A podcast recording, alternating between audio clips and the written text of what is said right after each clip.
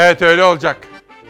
Hadi bakalım diyor güzel bir gün olsun diyor Şehnaz. Tam sizlere günaydın demeye hazırlanırken ben de katılıyorum. Özel, anlamlı ve güzel bir gün. Güzel bir gün, iyi bir sabahtan başlar. 16 Ekim 2020. Gerçekten özel bir gün. Gerçekten anlamı yüksek bir gün olacak. Sürprizlerle dolu bir sabah olacak bugün. İşte gördüğünüz gibi stüdyomuzun misafirleri var. İlerleyen dakikalarda sizlerle buluşturacağım. Günaydın. Bu sabah gözden kaçmasın dediğiniz ne varsa onu konuşacağız. Ne var efendim? Gözden kaçmasın dediğiniz ne var? İşte bunları konuşacağız. Ekonomi, gözden kaçmasın. İşsizlik, çalışanların durumu, emeklinin hali, esnafın derdi. Bunları konuşacağız. Emeklilikte yaşa takılanlar. Başka? Gözden kaçmasın dediğiniz sağlık. Koronaya ilişkin almamız gereken tedbirler. Devletin ve bizlerin üzerine düşen sorumluluklar. Başka? Eğitim. Cumhurbaşkanı ve AK Parti lideri Erdoğan'dan üniversitelerde yüz yüze eğitime başlayacağız şeklinde bir karar geldi. Gözden kaçmasın. Başka? Ankara Mimarlar Odası hem Saracoğlu Mahallesi için hem de Atatürk Orman Çiftliği için atamızın da mirasına uygun değerlendirilsin diyerek mahkemelerde hakkınızı hukukunuzu arıyor. Gözden kaçmasın. Kadir Şeker davası, Gar davası dünden sizlere söz vermiştim. Gözden kaçmasın. İşte bu sabah İsmail Küçükkaya ile Demokrasi Meydanı'nda gözden kaçmasın diyoruz. Ve hemen gazeteleri beraber okumaya başlıyoruz. Şenaz hazır mıyız? Başlayalım. Önce Hürriyet gazetesi. HDP 3 çağrım var. Ayhan Bilgen yaptığı çıkışlarla uzunca bir zamandır zaten dikkatleri üzerine çekiyordu.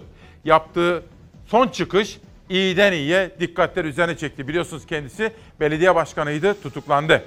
İlk çıkışı Ayhan Bilgen yaptı. Önce onu okuyacağım, hatırlatmak istiyorum. Kobani soruşturması kapsamında tutuklanan eski Kars Belediye Başkanı Ayhan Bilgen de HDP'ye eleştiriler yöneltmişti. Hem müdahaleden şikayet edip yani Kandil'in müdahalesini kastediyor hem Kandil ve İmralı için pozisyon belirlemeye kalkmak kendi pozisyonunun gereğini yapmamakla ilgili bir handikaptır. Ayhan Bilge'nin bu çıkışı çok konuşulurken, aydınlık dahil pek çok gazetenin manşetinde yer alırken yeni bir sürpriz daha geldi. Bu kez Altan Tan konuştu. Eski HDP milletvekili Altan Tan hürriyete konuştu. HDP ile PKK arasındaki ilişki kamuoyunun malumudur. HDP'nin bir Türkiye partisi olamamasının üç temel nedeni var. Bunlar çözülmeli diyor. Bir, HDP şiddet ile demokrasi arasında tercih yapmalı.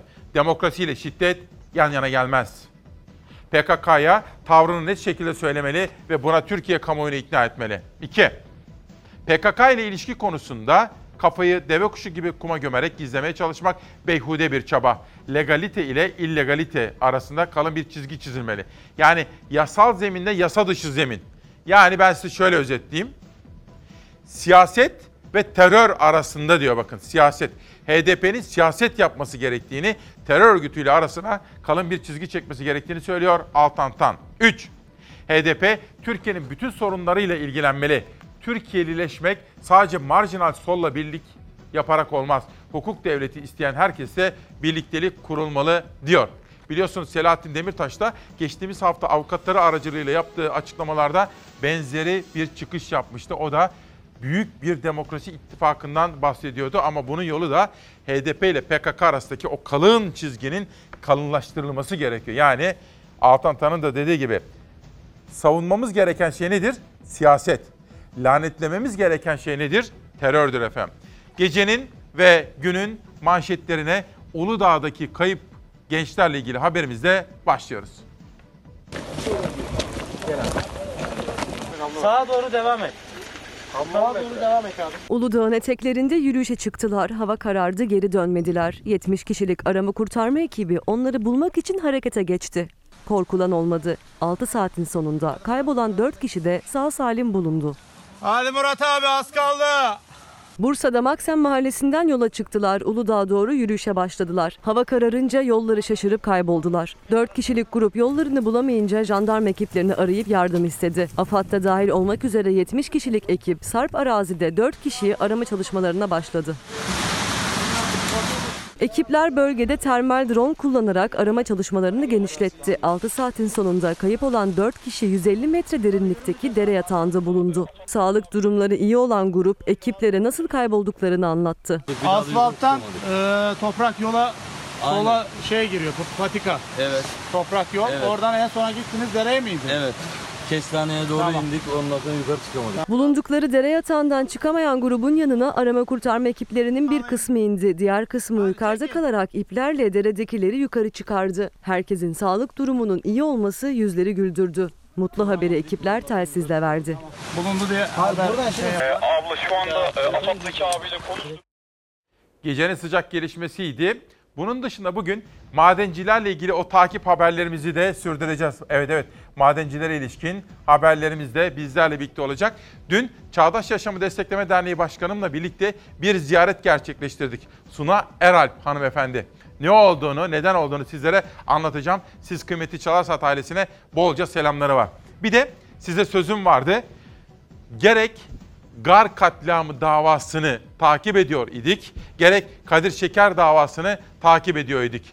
Dün yoğun gündem içerisinde aktaramamış olsak bile şimdi zamanı gelmiş oldu. İşte hürriyet. Bugün olsa yine yardım ederdim. Konya'da sokakta sevgilisini dövdüğü için müdahale ettiği Özgür Duran'ı tartışma sırasında öldüren Kadir Şeker 12 yıl hapis cezası aldıktan sonra avukatına şöyle dedi. Bugün olsa yine yardım ederdim. İşte Türkiye'nin konuştuğu dava ve o davada çıkan karar ve onun haberi. Kadir'e bugün 12 yıl 6 ay hapis ve tutuk halinde devamına karar verilmiştir. Kadir Şeker için karar verildi. 12 yıl 6 ay hapsine karar verilen Şeker'in tutukluluk hali devam edecek. Karar davası çıkışında tarafların avukatları ve aileleri konuştu. Özgür Duran'ın annesi ve avukatları verilen cezayı az buldu. Benim çocuğum sokak ortasında ölümü hak etmemişti. Öncelikle verilen ceza bizi tatmin etmedi. Haksız tahrik üst limitten uygulandı. Bu bizim hoşumuza gitmedi. Bu konuda gereken işlemleri yapacağız. Kadın örgütleri ise Kadir Şeker'e verilen cezanın haksız olduğunu ileri sürdü. Yine eril adalet sağlandı. Yine gerçek adalet sağlanmadı. Ama biz bu süreçte Kadir'i asla yalnız bırakmayacağız. Asla yalnız yürümeyeceksin. Bugün alınan karar ile sadece Kadir Şeker'e e, bu yardımı noktasında verilen bir ceza değil, bu konularla ilgili kadına karşı şiddetin olabileceği her olayda kadınların yalnızlaştırılmasının kararıdır aslında. Türkiye Kadın Dernekleri Federasyonu Başkanı Canan Güllü kararın kadını yalnızlaştırdığını söyledi. Konya Barosu Başkanı Avukat Mustafa Aladağ da Kadir'e verilen cezayı fazla buldu. Mahkeme kararına yansıyanın aksine Kadir Şeker'in kasten bırakın bir insanı öldürmeyi, bir canlıya zarar veremeyeceğimi ısrarla ifade ettik. Yalnız değerlendirme e, bu noktada olmadı. Tarafların avukatları hukuk mücadelesine devam edeceklerini bildirdi. adliye koridorlarındaki diğer haberler mesela Gar katliamı ile ilgili manşeti de sizlere aktaracağım. Ve sizler, siz uyananlar efendim 16 Ekim'de sürprizlerle dolu özel anlamı yüksek bir sabahtayız ve işte sizlerin sizlerden gelen yorumlar. Oğuz Çiçekli. Okul kantinleri açılmalı. 8 aydır kapalıyız İsmail Bey. Sesimizi duyurursanız seviniriz. Aylardan beri seslerini duyurmaya çalışıyorlar. Okul kantincileri zor durumda. Eren Savaş, günaydın Büyükçekmece'den selamlar. Sağlık, eğitim ve ekonomi alanlarında bize söylenen büyük yalanlar gözden kaçmasın diyor. Bugün gözden kaçmasın dedik. Ömer Faruk Gergerlioğlu'nun bir paylaşımı. Mustafa Kabakçıoğlu tek kişilik bir hücrede ölmüştür diyor. Adalet Bakanlığı bu olayla ilgili olarak müfettişleri görevlendirdi efendim. Bizler de takip listemize aldık. Tek kişilik hücrede ölü bulunan tutukluyla ilgili gelişmeleri takip ediyorum. Hürriyet'ten Milli Gazete'ye geçiyorum. Bu arada Armağan Çağlayan dün Saadet Partisi lideri Temel Karamollaoğlu ile bir röportaj yaptı YouTube kanalında. Çok çarpıcı manşetleri var. Sizlere o manşetlerden bazı alıntılar yapacağım. Onu da söyleyeyim. Milli Gazete. Saadet lideri Karamollaoğlu ışık tartışmaları ile ilgili çarpıcı değerlendirmelerde bulundu. Işıklar yerine hukuk konuşulmalı. Son günlerin sıcak tartışma konusu olan ışık ile ilgili konuşan Saadet Partisi lideri Karamollaoğlu, Anayasa Mahkemesi üyesinin çıkıp ışıklardan bahsetmesi gündemi alt üst etti. Nasıl olur da ihtilali hatırlatan bir açıklama yapılır diyorlar.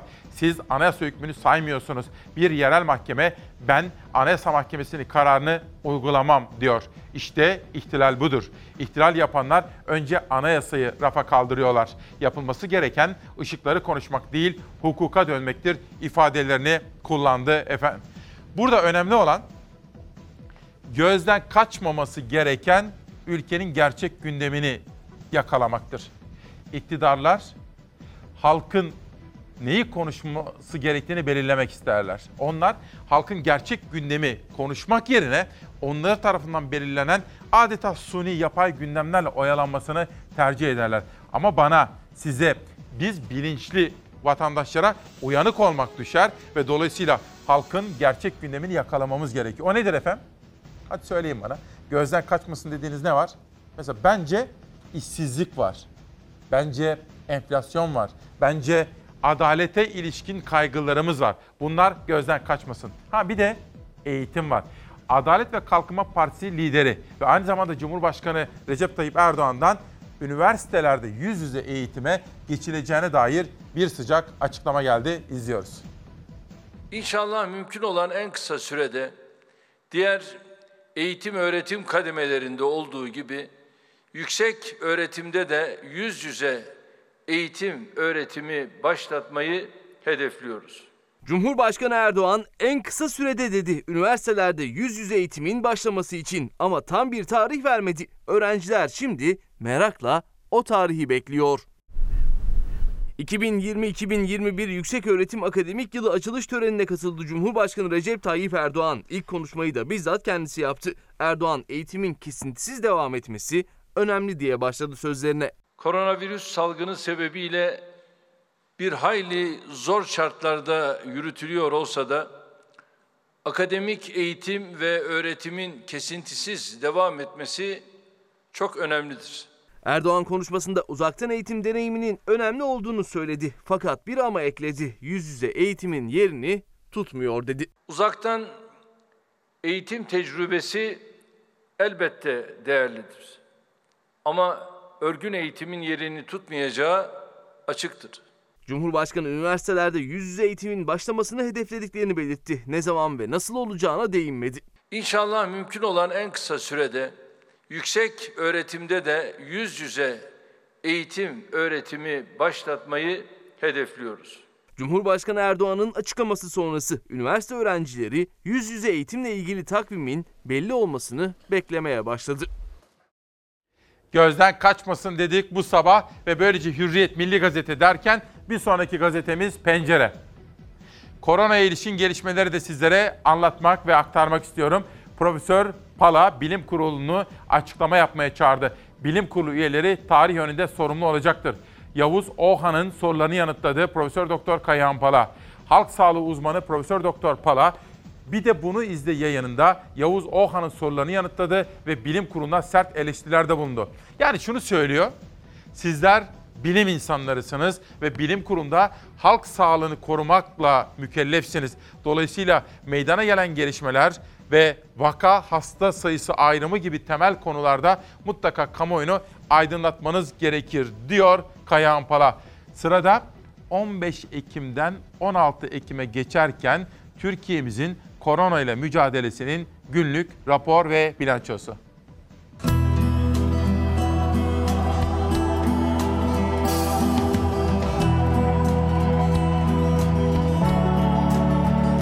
El yıkamak hayat kurtarır.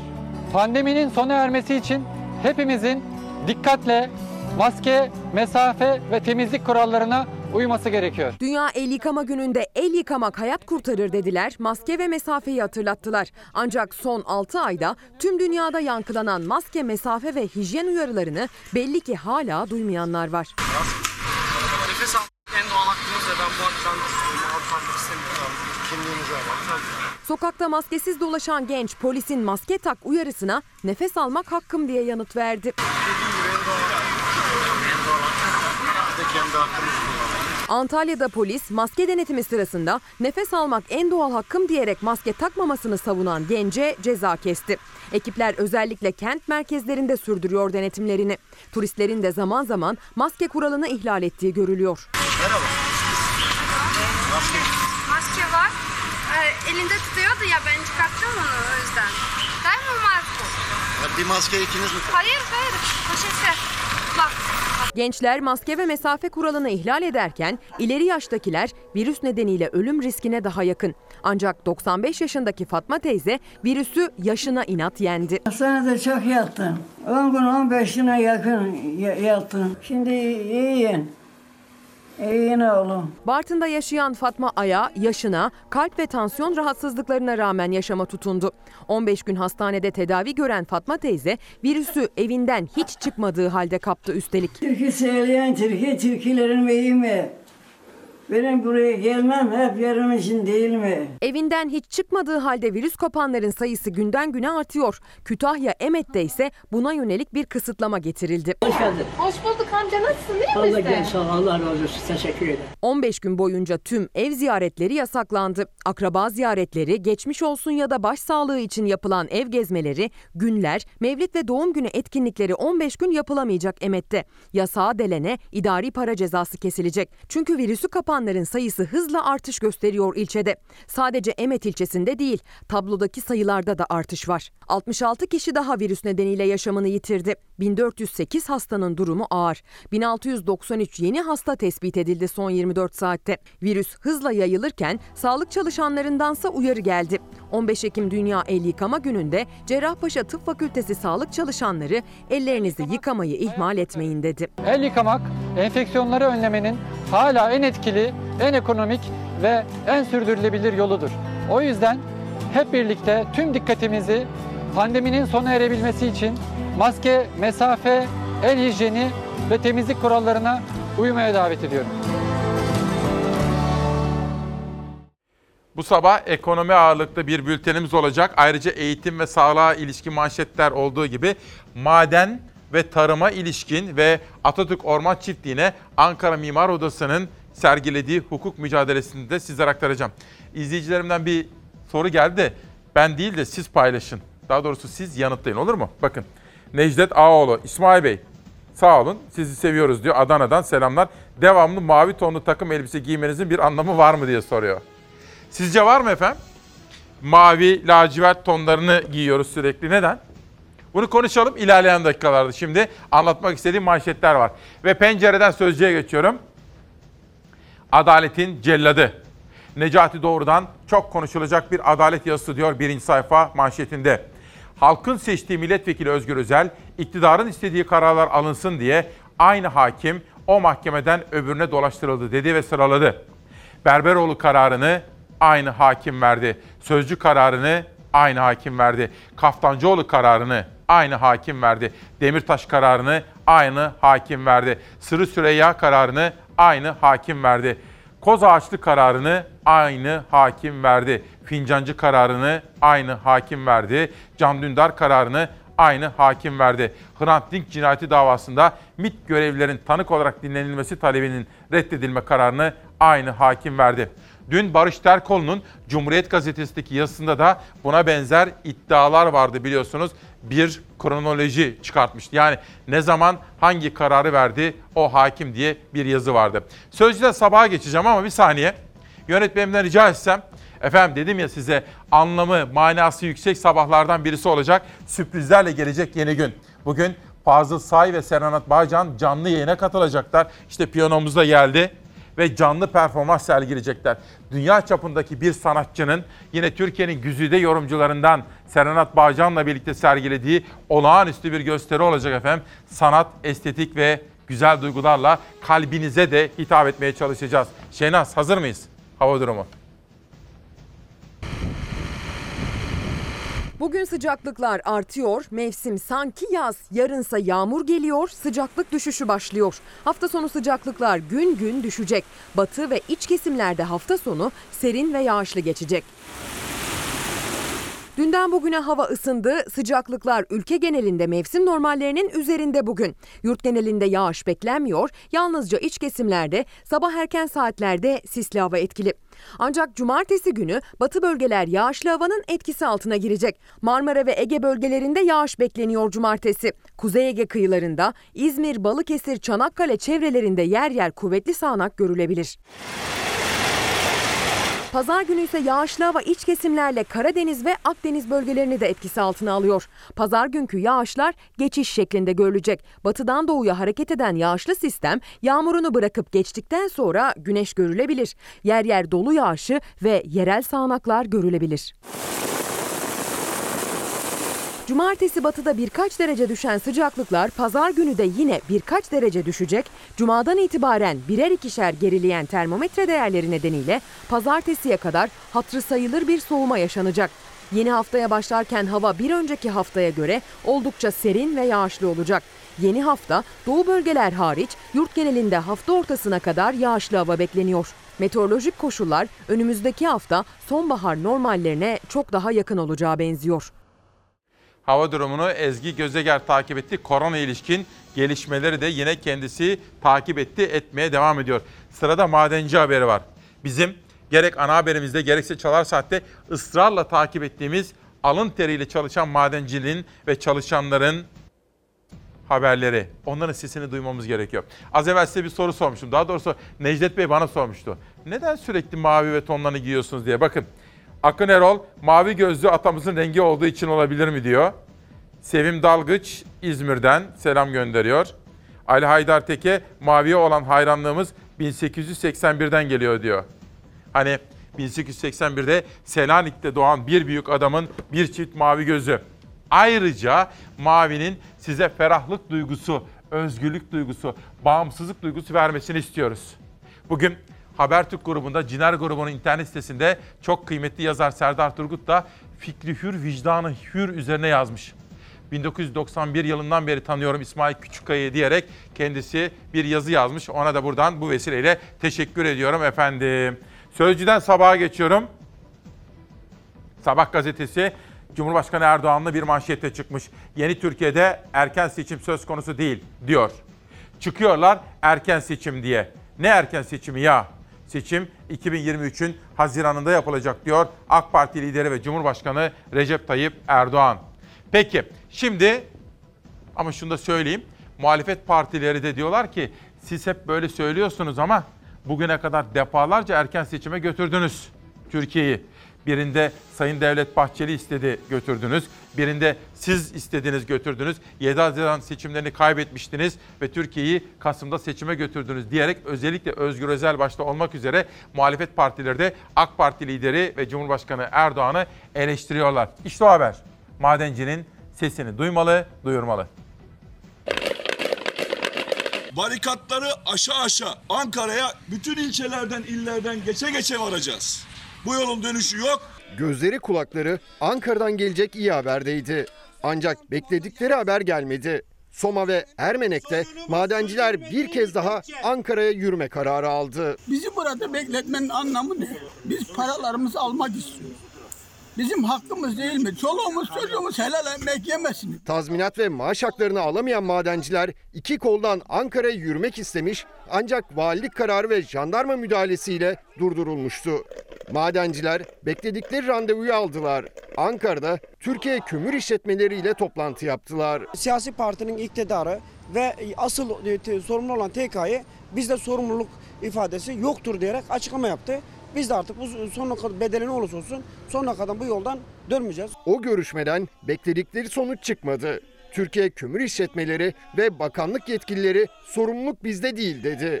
Siyasi iktidardan da muhatap bulamadılar. Hukuk olsa, adalet olsa, demokrasi olsa bunlar yaşanmaz. Ankara'dan gelen haber madencilerin umudunu kıramadı. Soma ve Ermenek'teki maden işçileri seslerini duyurmak için Ankara'ya başlattıkları yürüyüşlerini sürdürme kararı aldı. Hakkımız, hukukumuz ödenmediği müddetçe Soma'ya geri dönmeyeceğiz. Dönecek miyiz? Madencilerin sesini duymaya ve duyurmaya gayret edeceğiz efendim bundan sonra da. Asım Bey Günaydın İsmail Bey lütfen sesimizi duyurur musunuz? Haziran ayından beri Adalet Bakanlığı yardımcı personel alım ilanını bekliyoruz. Yakın zamanda ilan gelecek denilmişti. Aylar su gibi akıp geçti ama hala ortada ilan yok gözden kaçmasın diyor. Meral Hanım bir soru soruyor. Sizin de işiniz hiç kolay değil. Seveniniz de var ama her gün aleyhte kampanyalar da var. Türkiye'de bu devirde böyle gazetecilik yapmak zor diyor efendim. Bir taraftan Instagram, bir taraftan Twitter mesajlarıyla gündemi takip etmeye çalışıyoruz. Kimdi? Meral Hanım, kolay değil ama görevimizi yerine getirmeye çalışacağız. Çünkü ülkemizi çok seviyoruz ve ülkemizi severken mesleğimizi yerine getirmeye çalışıyoruz. Zorlukları hep beraber sizin desteğinizle, dayanışma ile aşmayı bileceğiz. Sıra geldi Bir Gün gazetesine. Geçit vermediler diyor. Aa bir daha, bir dakika. Bugün bir yazı vardı bu konuda. Bakın günün yazılarını. Heh. Hani soruyor ya. Bakın bugün Yılmaz Özdil. Deneyimli bir gazeteci. Meslek büyüğüm. Ne diyor bakın. Türkiye Cumhuriyeti tarihi boyunca hiçbir gazete Sözcü gazetesi kadar sistematik saldırı altında kalmadı. Bugünkü yazısı. 4877 gündür yayınlanıyoruz. Bu süre içinde aleyhimize 800'den fazla tazminat davası açıldı. Binden fazla suç duyurusunda bulunuldu. 300'den fazla ceza davası açıldı. 2000'den fazla tekzip başvurusu yapıldı. Toplayın bunları 4000'i geçiyor. Kardeş gazetemiz diye de başlıyor ve oradaki yaşanan gelişmeleri de aktarıyor. Dün Oda TV'ye gittim. Bu vesileyle Oda TV'deki meslektaşlarımın sizlere çok selamları var. Pınar Saraçoğlu, Furkan kardeşim, Barış Pehlivan ve Barış Terkoğlu'nun da sizlere çok selamları var. Bir röportaj yaptık Oda TV'de. Şu anda internette yayınlandı. Onlar da bana bunu sordular. Kolay değil değil mi? Röportaj sırasında. Türkiye'de bağımsız ve tarafsız gazetecilik yapmak, yurt sevginizi, meslek aşkınızla birlikte yoğurarak Türkiye'ye sunmaya çalışmak kolay değil. Ama işte öğrendiklerimiz var büyüklerimizden. Yola devam diyorum. Ve sırada Bir Gün Gazetesi'nin manşeti. Geçit vermediler. Bakalım neymiş? Eğitim Sen'den gerici vakıflara karşı yeni zafer. Açılan davada Danıştay'ın verdiği karara göre TÜGVA ihaleler dışında yani imam hatipler dışındaki okullarda faaliyet gösteremeyecek. Ensar Vakfı'nın Milli Eğitim Bakanlığı ile protokollerini yargı yoluyla engelleyen Eğitim Sen şimdi de TÜGVA'yı durdurdu. Eğitim Sen'in Milli Eğitim Din Öğretimi Genel Müdürlüğü ile Türkiye Gençlik Vakfı arasında imzalanan protokol doğrultusunda ortaokul ve liselerde Medeniyet ve Düşünce Kulübü'nün kurulmasına ilişkin açtığı dava sonuçlandı. Danıştay 8. Dairesi'nin kararıyla İmam Hatipler dışındaki tüm okullarda TÜGVA'nın faaliyetleri durduruldu. Bu cümleyi bir kere daha okumak istiyorum. Bir Gün Gazetesi 1. sayfasında 16 Ekim 2020. Danıştay 8. Dairesi'nin kararıyla İmam Hatipler dışındaki tüm okullarda TÜGVA'nın faaliyetleri durduruldu. Eğitim Sen açıklamasında hiçbir eğitim kurumunu demokrasi ve laiklik karşıtı vakıf, cemaat ve tarikatların eline bırakmayacağız denildi efendim. Bir de hayatın içinden de haberleri sizlere aktarmak istiyorum efendim. Ankara'dan İstanbul'a, İstanbul'dan Ankara'ya geçerken muhteşem bir yol bizi bekliyor. Yani yolun muhteşemliği aynı zamanda o Bolu Dağı tarafında Sapanca'dan başlayarak yemyeşil olmasıdır değil mi? Ama bugünlerde bu yolu kullanacaklar için bir uyarımız var.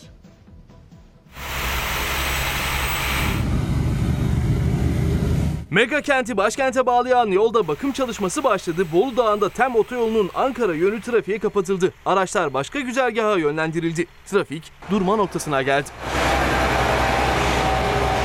TEM otoyolunun Bolu Dağı geçişinde tünel viyadüklerinde yenileme ve bakım çalışmasına başladı ekipler. Çalışma nedeniyle otoyolun Bolu Dağı tüneli Ankara yönü ulaşıma kapatıldı. TEM otoyolunun Ankara yönüne seyreden tüm araçlar Kaynaşlı gişelerinden D100 karayolu Bolu Dağı geçişine yönlendirildi ve bu yüzden trafik yoğunluğu yaşandı. Araç yoğunluğu o kadar fazlaydı ki zaman zaman trafik durma noktasına geldi. Sürücüler saatlerce yollarda kaldı. Çok çok trafik çok. Çok istemediğim kadar trafik. Çalışmalar bir ayda tamamlanacak. O zamana kadar zaman zaman trafik yoğunluğu yaşanabilir. Şimdi iki Fenerbahçeli'den mesaj var. Bir tanesi Murat Bey, bir tanesi Sevtap Hanım. Sevtap Hanım diyor ki Fenerbahçeli, Sevtap FB, İsmail Bey 3600 ek göstergeler gözden kaçmasın bir an önce çıkmasını istiyoruz. Hakkımız diyor. Murat Bey de sen bir Beşiktaşlısın ama centilmen bir Beşiktaşlısın. Fenerbahçe'ye verdiğin desteği hiç unutmadık, unutmayacağız diyor. Estağfurullah. Fenerbahçe'nin ben bu sene başarılı olması çok istiyorum. Şundan dolayı bir futbol sever, bir spor sever olarak oradaki sistem yerleşirse Türk futbolunun toplam kalitesi yükselir diye düşünüyorum. Bu sene Fenerbahçe şampiyon olsun. Ama önemli olan sistem düzelsin. Buna inanıyorum. Tutku Hanım, Sakarya Gebze arası tren seferleri hala yok. İstanbul'dan Sakarya'ya gidip gelen kızım ve giden diğer üniversite öğrencileri için zor olacak ama gündeme getirirseniz sevinirim diyor Tutku Hanım. Şimdi de sıra Zafer Söken'le birlikte hazırladığımız dış medya bölümüne geldi efendim. Ve bakın Le Monde gazetesiyle başlayacağım. Sonra Le Parisien gazetesi, The Guardian gazetesi, Die Welt gazetesi böyle akıp gideceğiz. Sayfanın birinci sayfanın fotoğrafına şöyle bir bakarsanız Fransa Devlet Başkanı Macron'u göreceksiniz. Macron dün sizlere de açıklamıştım. 8 büyük şehirde gece sokağa çıkma yasağı ilan etmişti. 20 milyon Fransız için sokağa çıkma yasağı ve yaşanan tartışmalar Le Monde gazetesinde. Geçelim Le Parisien gazetesine. Aynı olay çarpıcı bir fotoğrafla birlikte yine birinci sayfada yer almış. Sokağa çıkma yasağı sırasında nasıl yaşanır diyor efendim bakın. Sokağa çıkma yasağında nasıl yaşanır diye bir soru. Sırada Beyza Gözeyik tarafından hazırlanan Amerika'da Kasım ayında seçime gidilecek. Başkan Trump ve rakibi Joe Biden arasındaki en son durum. Well, it's hard to get any word in with this clown. Excuse me. Do it over Because you last weren't president years. No, screwing no, things no, no. up. You were a senator. And You're by the way, worst you president vice- America has ever had. Hey, Come Joe, on. me, nobody cares. Gentlemen, can we move on to the Nobody cares. gentlemen? Who Shut is up, on, man. Listen, who is on your list, Joe? Seçimlere 3 hafta kaldı. Cumhuriyetçiler ve demokratlar arasındaki gerilim tırmandı. Trump'ın yüksek mahkeme yargıç adayı demokratlardan tepki almaya devam ediyor. Yargıç adayı Barrett'ın seçimlerde yaşanacak olası bir kaosta Trump'tan yana tavır alacağı tartışmaları sürüyor. Demokrat rakibi Biden'la ortak yayın yapan Trump'ın kısa bir süre sonra virüse yakalandığı açıklandı. 14 gün karantinada olan başkan iyileşti ancak Biden'la ikinci ortak yayın iptal edildi. Demokratlar Biden'ın Trump'la yan yana gelmesini istemedi. Yayının video konferans yoluyla yapılmasını teklif ettiler. Bu teklifi de Cumhuriyetçiler reddetti. Trump'ın yüksek mahkeme yargıç adayı Amy Coney Barrett. Yüksek mahkemede onay oturumu başladı. Ancak demokratlar Trump'ın adayını 3 Kasım başkanlık seçimleri için tehlike olarak görüyor. Demokrat senatör Chris Coons, yargıç adayının seçimlerde kilit rol oynayacağını ifade etti. Olası bir kaosta son sözü söyleyecek yüksek mahkemenin Trump'tan yana taraf alacağı dile getirildi. Yargıç adayı Barrett, piyon olarak kullanılmayacağım dedi. Umarım komitenin tüm üyeleri ve Amerikan halkı kendimi seçimlerde piyon olarak kullandırmayacağım konusunda benim dürüstlüğüme güvenirler.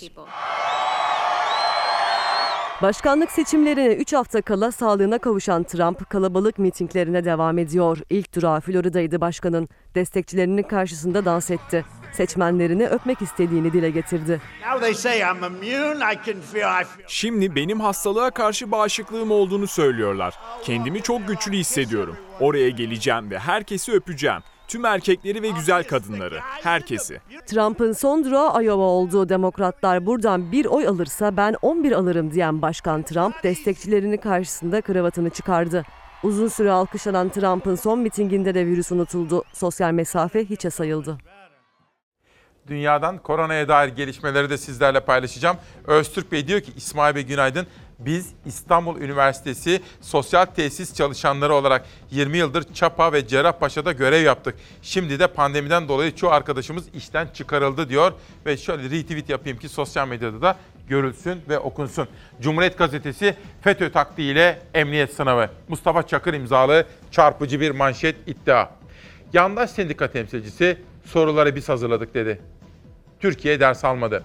FETÖ'nün yıllarca sınav sorularını çalarak ya da komisyonlarda yer alarak üyelerini devlete sızdırmasının acısını yaşayan Türkiye yeni bir şaibeyle karşı karşıya. 28 Kasım'da yapılacak Emniyet Genel Müdürlüğü görevde yükselme ve ünvan değişikliği sınav sorularının hükümete yakın memur sene bağlı büro memur senin hazırladığı belirtildi sınav ertelensin diye bir çağrı var. Nazilli İlçe Emniyet Müdürlüğü'nde görevli memur Mustafa Acartürk soruları büro memur senin emniyet temsilcileri olarak biz hazırladık diyor. Emniyet tasdikledi, paylaşımını yaptı. Türk Büro Sen, şaibenin ortadan kaldırılması ve soruların bağımsız bir kuruluş tarafından hazırlanması için sınavın ertelenmesini istedi. Size bir soru sorabilir miyim? Biz ders almaz mıyız efendim hatalardan? Hata yaparız elbette. Hepimiz insanız değil mi?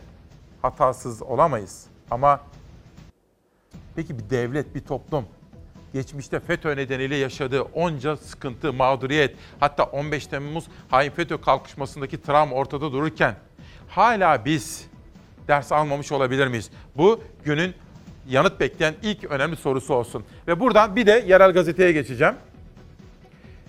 Muğla Marmaris. Dikkatleri çekmek istiyorum. Bundan böyle takip edeceğim burayı. Tema Vakfı'ndan ürküten rapor. Muğla artık maden kenti. Bakın dünya çapında estetik güzelliği olan kent dokusu çok hoş, şahane bir şehirdir. Ama biz ne yapıyoruz? Zengin canlı tür çeşitliliği, iklimi, doğal güzellikleri, binlerce yıllık tarihi geçmişi ve eşsiz koyları ile Türkiye'nin en önemli doğa, kültür ve turizm alanlarından biri olan Muğla'nın %59'u madenlere ruhsatlı diyor efendim. Bu konuyu haberleştireceğiz. Sizlere bu konuda bir duyarlılık sergilemek üzere dosyamızı ilerleyen dakikalarda aktaracağız. Bir de bir tartışma başladı. Bana da soruyorsunuz. Ben de ne bu sene ne de gelecek yıl erken seçim beklemiyorum. Neden beklemediğimi de size haberden dönüşte kısaca izah etmeye çalışacağım. Çıkıyorlar erken seçim. Ne erken seçim ya? Dünyanın hangi gelişmiş ülkesinde belirlenen zamanın dışında bir seçime gidilir? Bunlar kabile devletlerinin yaptığı iştir. Kabile devletinde reis olur, reis oturur. Hadi seçimde bakayım kafanı vurur. Otoritesi tartışılmaz. Millet işsizlikten kırılıyor seçim diyor. Oturmuş reis kabile devletinde diyor ki seçim meçim yok. Cumhurbaşkanı Erdoğan'ın muhalefetin sandık çağrısına karşı çıkarken kurduğu erken seçim kabile devletlerinde olur sözü muhalefetin dilinde. Bu hafıza kaybıdır. Mart ayında Sayın Cumhurbaşkanı Sayın Bahçeli erken seçimden bahsetmek vatana ihanettir diyordu. Vatana ihanet şimdi kabile anlayışı. Erken seçim. Bunlar kabile devletlerinin yaptığı iştir. Üç ayda bir, altı ayda bir seçime giderler. Gelişmiş bir ülkede, gelişmekte olan bir ülkede siz böyle bir şeyi göremezsiniz. 7 Haziran 1 Kasım arası 147 günde seçim. Kim başta? Recep Tayyip Erdoğan. 24 Haziran 2018. Devlet Bahçeli'nin çağrısı Tayyip Erdoğan'ın onayı 966 günde seçim. Hiç erken seçim olmayan dönem 1960-1980 arası. Senin tezin doğruysa Türkiye 60-80 arası gelişmiş ülkeymiş. Şimdi de gelişmemiş ülke. Bahçeli ve sen senin ifadene baktığımızda kabile devleti yöneticisiniz. Türkiye artık eski Türkiye değil. Yeni Türkiye'de ilan edilen zaman neyse 2023'ün Haziran'ında seçim yapılacaktır. Seçim olursa en azından millete gidilmiş iktidar eğer kazanırsa güven tazelemiş olur. Erken seçim istikrar için önemlidir. Erken seçim tartışmalarında Bahçeli'nin belirleyici olacağı görüşünde muhalefet. Kılıçdaroğlu da çağrıyı MHP liderine yapmıştı ama Bahçeli erken seçime kapıyı 2023'te diyerek kapattı. Cumhurbaşkanı da 2023 diyor. Muhalefet ise ısrarını sürdürüyor. Ülkeyi düzgün yönetmedikleri her gün biz onlara sabah, öğle, akşam erken seçimi hatırlatacağız. Çok çarpıcı haberlerim var. Bugün ekonomi ağırlıklı bir bülten olacak. Daha sonra sizlere sürprizlerim olacak. Tabii kitap okumamız gerekiyor efendim. Çocuklarımız kitap okusunlar. Bu da bugün imzalanmış bana gelmiş minik kafa. Candaş Tolga Işık ve arkadaşları çıkarmışlar ve bana da imzalayarak yollamışlar. Teşekkür ediyorum. Erdinç Ozan bir EYT'li Dökün Beni Yıldızlara. EYT Başkanı Gönül Hanım bunu bana vermişti bu kitabı. Ve bugün Fazıl Say, Türkiye'nin yetiştirdiği dünya çapındaki bir sanatçımız Fazıl Say ve Serenat Bağcan. Çok özel bir yorum. Şu dünyanın sırrı. Bugün çıktı bu albüm ve biraz sonra Demokrasi Meydanı'na gelecekler efendim. Kendileriyle burada piyanoda canlı. Bence dünya çapında bir sanatçıyı canlı canlı izleme fırsatı bulacağız sabah. Bir de yerel gazeteleri şöyle bir okuyalım. Daha sonra sizden bir sade kahve için mola isteyeceğim. Yerel gazeteler. Bugün gözden kaçmasın dediğimiz ne var? Önce Bilecik gazetesi. Durum vahim diyor. Son ayda Bilecik'te vaka sayısı %50 arttı diyor. Korona ilişkin meydana gelen gelişmelerin Bilecik'e yansıması. Bilecik'ten Hatay'a geçiyorum. Hatay hükümetin desteğini bekliyor. Hatay Büyükşehir Belediye Başkanı Lütfü Savaş katıldığı bir programda Hatay ilinde meydana gelen yangınlar nedeniyle zararın ne kadar büyük olduğunu anlatmış ve hükümetin desteğini bekliyor. Mansur Yavaş'tan Hatay'a 32 bin fidan bağışı. Türkiye seferber oldu. Büyük kulüpler Trabzonspor, Fenerbahçe, Beşiktaş, Galatasaray, pek çok başka kulübümüz gibi Ankara Büyükşehir Belediyesi belediyede çalışan sayısı kadar fidan bağışında bulundu. Dün İş Bankası da yine 42 bin fidan bağışında bulundu. Bunu da sosyal medya hesaplarından paylaştılar efendim. Yani yaraları birlikte saracağız. Günaydın. Gözden kaçmasın dediğiniz ne var? Ben bu kuşak için sizden günün ilk sade kahvesine dair bir müsaade isteyebilir miyim? Sonra çünkü ekonomiye dair manşetlerle yolculuğumuz devam edecek ve bu arada da Fazıl Say ve Serenat Bağcan'ı karşılamak istiyorum. Sizlerle buluşturmak üzere. Günaydın Türkiye'm, günaydın. Hani tam 8'de size günaydın derken yönetmenim Şehnaz ne demişti? Hadi güzel bir gün olsun demişti. Ben de size söz vermiştim. Güzel, manası yüksek bir sabah olsun diye. 16 Ekim 2020 Cuma sabahında İsmail Küçükkaya ile Hakikat Meydanı'ndasınız. Bugün Demokrasi Meydanı'nda ilerleyen dakikalarda Fazıl Say ve Serenat Bağcan olacak efendim. Ve burada canlı performans sergileyeceğiz. Çok heyecanlı özel günlerden biri. Peki gündemde ne var? Bugün gözden kaçmasın dedik. Ekonomi, enflasyon yani hayat pahalılığı, işsizlik, gelir dağılımı bozukluğu gibi temel sorunlar gözden kaçmasın diyorum. Siz ne diyorsunuz? Gözden kaçmasın dediğiniz ne var? Bugün bir Çalarsat gazetesi hazırladık. Gazeteyi yapma fikri danışmanıma Nihal Kemaloğlu'na ait. O biliyorsunuz özellikle Ankara ve İstanbul başta olmak üzere çevre sorunlarını ön plana almamız gerektiğini bize sürekli hatırlatıyor. Editörüm Zeray Kınacı ve Tuğba Özdavul birlikte çalıştılar. Bence ödüllük bir gazete yaptılar bu sabah. Şenaz hazır mıyız? İzleyelim Çalar Saati. Bakın gerçekten dijital medya anlamında önemli bence altı çizilesi bir gelişme yaşanıyor. Bu artık günümüzde basılı medyanın can çekiştiği de göz önüne alınırsa bizim buradaki bu dijital medya konusunda yaptıklarımızın anlamı artacaktır, anlaşılacaktır. Manşet gözden kaçmasın. Mimarlar Odası Ankara Şubesi, Danıştay'ın Ayasofya gerekçesini emsal göstererek Atatürk Orman Çiftliği'nin Mustafa Kemal Atatürk'ün vasiyetine uygun hale getirilmesi için dava açtı. Şube Başkanı Tezcan Karakuşcan'dan bu dava Cumhuriyet davasıdır. Davaya müdahale olun çağrısında bulundu. Hemen altında dün gerçekleşen bir ziyaret var.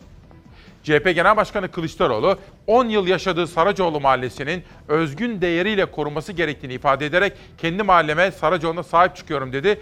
Dün Kılıçdaroğlu Ankara Mimarlar Odası yönetimiyle bir araya geldi efendim. İşte bugünün temel gündem maddelerinden birisi de buydu. Ekonomi kuşağına geçmeden hemen evvel Azerbaycan-Ermenistan arasındaki gerginlik. Aliyev bir Fransız televizyonda konuştu. Ve orada Türk İHA ve SİHA'larının yani insansız hava araçlarının Ermenistan devletine karşı Azerbaycan'ın ne kadar desteklediği, ne kadar ona avantaj sağladığına dair bir soruyu yanıtladı. Elinizde ne kadar İHA SİHA var dediler Fransız televizyoncular. Bakın Aliyev nasıl yanıt verdi. Only by the drones which we acquired from Turkey, we destroyed Armenian uh, military equipment worth $1 billion. Azerbaycan Cumhurbaşkanı Aliyev sadece Türkiye'den aldıkları dronlar sayesinde Ermenistan ordusuna ait 1 milyar dolar değerinde askeri ekipmanı imha ettiklerini açıkladı. Bu onlar için ciddi bir zarar dedi. Only the drones made a damage to Armenia worth $1 uh, billion dollars and uh, that's a serious damage for them. Azerbaycan, Ermenistan işgali altındaki topraklarını azat etmek için operasyona başladı. Çok sayıda yerleşim yerini işgalden kurtardı. İnsani gerekçelerle ilan edilen ateşkesi Ermenistan ordusu ihlal etmeyi sürdürdü.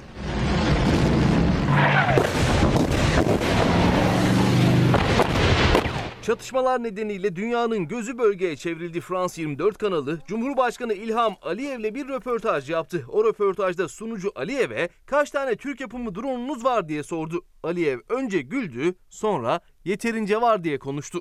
How many Turkish drones are you deploying? We have enough. I think that you can understand me that this is information which I prefer not to disclose. But are they making the difference in this conflict for you? Uh, of course, they are very uh, uh, modern, sophisticated uh, weapons. Aliyev başka silahlar da kullanıyoruz ama sadece Türkiye'den aldığımız dronlar sayesinde Ermenistan ordusuna ağır kayıp verdirdik dedi. Rakamı açıkladı. Dikkat, görüş. course, we are using other drones, as you know, from other sources. We are using uh, artillery, we are using broad range of uh, military equipment, but only the drones made a damage to Armenia worth one uh, billion dollars, and uh, that's a serious damage for them. Aliyev röportajda önemli bir soruyu da dile getirdi. Ermenistan bu kadar silahı alacak parayı nereden buldu diye sordu. Yanıtı da kendisi verdi. I wonder uh, where did they get so much money to buy all this equipment? Probably they got them free of charge. Sizlere tam sade kahve için sizlerden müsaade istemeden evvel söz vermiştim. Erken seçim neden olmaz diye kendi tahminimin gerekçesini açıklayacaktım. Sabahat Vardar bir cumhuriyet kadını, bir Atatürk kadını, bir Türk milliyetçisi Sabahat Vardar milletvekili yapmış bir isimdir. Diyor ki sevgili İsmail Küçükkaya günaydın. Erken seçim olmayacağına dair analiz ve tavsiyenize teşekkür ediyorum. Bunu takdir ettim diyor efendim. 2001'de neler yaşandığını unutmak mümkün değil. Türkiye'nin temel sorunları çözülmeli. Önce Türkiye FETÖ'cülerden tam olarak temizlenmeli. Erken seçim gündem değildir diyor. Efendim şöyle, erken seçime gitmek istemezler. Çünkü Sayın Erdoğan'ın partisinin ve iktidarı destekleyen MHP'nin bir takım argümanları var. Bir, elinde 2023'e kadar yetecek yetki var. Neden gitsin? İki, siyaseten güçlü olduklarını düşünmüyorum. Oy yüzdesine baktığım zaman, toplumun gelişmelerine, sosyolojiyi okuduğum zaman iktidar bloğunun zayıfladığını düşünüyorum. O nedenle işleri toparlamadan, ekonomiyi yeniden rayına oturtmaya çalışmadan, demokratik kazanımlardaki aşınmayı gidermeden seçime gitmenin kendileri açısından hoş olmayacak sonuçlar doğurabileceğini bilirler. O nedenle içinde bulunduğumuz yıl veya gelecek yıl olağanüstü bir gelişme olmadığı sürece erken seçime gitmezler diye bir gazeteci olarak tahminimde bulunabilirim. Gözden kaçmasın dedim. Sosyal medya mesajlarıyla gündeme şöyle yakından bir bakalım diyorum efendim. Anayasa hukukçusu Profesör Yazıcı. Anayasa Mahkemesi'nin kararları bağlayıcıdır. Devlet organları çatışmacı üslup takınmamalı diyor. Geçiyorum. Kemal Öztürk, iktidara yakın bir isim, muhafazakar kanattan bir isim. AYM üyeleri hükümetle karşıtlık içinde değil. Hepsi zaten AK Parti ile siyasi olarak aynı görüşte insanlar. Bakın bu cümleyi bir kere daha okuyacağım. Bunu söyleyen bu iktidar zamanında Sayın Erdoğan'ın, Sayın Arınç'ın danışmanlığını yapmış. Bu iktidar zamanında Anadolu Ajansı Genel Müdürlüğü görevinde bulunmuş ve kendisini muhafazakar demokrat olarak tanımlayan yani bu iktidara yakın bir isim. Tekrar ediyorum. Ne diyor? Anayasa Mahkemesi üyeleri hükümette karşıtlık içinde değil. Hepsi zaten AK Parti ile siyasi olarak aynı görüşte insanlar diyor efendim. Dün sizlere söz vermiştim. O sözlerden birisi Kadir Şeker davasıydı ki 8 kuşağında manşet yaptık. Adalet dünyasından takip ettiğimiz bir önemli dava daha vardı efendim. Gar katliamı davasını da yine takip ediyoruz. 5 yıl geçti hain saldırının üzerinden. Terör örgütü IŞİD Ankara Garı'nda 103 yaşamı kararttı. 391 kişiyi yaraladı. Ankara Garı saldırısında cezalar onandı. 9 sanığa 101 kez ağırlaştırılmış müebbet verildi. 20'si çocuk 103 can kaybedildi Ankara Garı'ndaki patlamada. Ankara 4. Ağır Ceza Mahkemesi'nin 2018 yılında verdiği tüm cezalar Ankara Bölge Adliye Mahkemesi tarafından onandı. 9 sanık anayasal düzeni ihlal suçundan bir, 100 kişiyi kasten öldürme suçundan yüzer kez ağırlaştırılmış müebbete mahkum edilmişti. İstinaf Mahkemesi kararı yerinde buldu, cezalarını onadı. Sanıklar 101 kez ağırlaştırılmış müebbet aldı. Mahkeme heyeti ayrıca terör örgütüne üye olmak ve yardımdan 5 sanığa da 12'şer yıl cezayı onadı. 4 kişiye de 7 yıl 6 ay olarak verilen hapis cezasını yerinde buldu. Fakat burada ihmali olan kamu görevlileriyle ilgili bölüm var efendim. Tekrar ediyorum. Gar katliamının meydana gelmesinde ihmali olan bazı kamu görevlileriyle ilgili de yine yargısal sürecin hızlı, etkin ve adalete uygun tecelli etmesini bekliyoruz. Türkiye Cumhuriyeti'nde hukukun üstünlüğüne inanan insanlar olarak. Soylu'dan bir manşet. 20 bin ev Ekim ayının sonunda İdlib'de tamamlanacak. 18 binine de aileler, çoluk çocuk, gençler ve oturdular. Bunu Avrupa'dan ve Amerika'dan gelen parayla yapmış değiliz. Bu milletin yardımları ve destekleriyle oldu. Allah razı olsun. Cümleyi bir kere daha size şöyle özetleyeyim. İçişleri Bakanı Soylu da diyor ki İdlib'de biz başka bir ülkeden yardım almadan Avrupa'dan, Amerika'dan, şuradan buradan Türkiye Cumhuriyeti olarak 20 bin konut yaptık diyor efendim. Parasını biz vermişiz diyor Soylu. Bana bir mesaj geldi. Değerli dostum İsmail Bey, Sayın Cumhurbaşkanımız 3 ayda bir seçim kabile devletlerinin işidir derken 25. dönemde meclisi ve milletin iradesiyle seçilen bizleri 6 ayda yeniden nasıl seçime götürdüğünü ve 25. dönemi hizmetten alıkoyduğunu unuttu galiba. Yarın sabah bir hatırlatırsam millete hizmet olur. İyi geceler. Vedat Bayram milletvekili seçilmişti. Ancak bizzat Erdoğan'ın da erken seçim istemesiyle Türkiye erken seçime gidince 6 ay içinde milletvekilinden olmuştu Vedat Bayram ve pek çok milletvekili. Şimdi bunu hatırlatıyor. Gümüşhane cezaevinde ölümle ilgili iki müfettiş görevlendirildi. Bizzat Adalet Bakanı Gül bu konuyu takip ettiğini söyledi ve biz de gelişmeleri merakla bekliyoruz. Vatandaştan tahsil ettiler, devlete ödemediler. Vatandaşa elektrik satan 44 şirketin elektrik faturasıyla tahsil ettikleri enerji fonu tutarlarını devlete ödemediği ortaya çıktı. Şirketlerin ismi halktan gizlendi. Burada size bir soru soracağım. Bu haber hazır da. Bakın anlı şanlı büyük müteahhitler, büyük firmalar vergi topluyorlar benden, sizden. Devlete vermiyorlar 2 yıl. Size bir soru soracağım. Bu haberi izlerken bunu düşünün. Ben mesela vergimi geciktirsem, siz verginizi geciktirseniz değil 2 yıl, değil 1 yıl, 6 ay geciktirseniz başımıza ne gelir?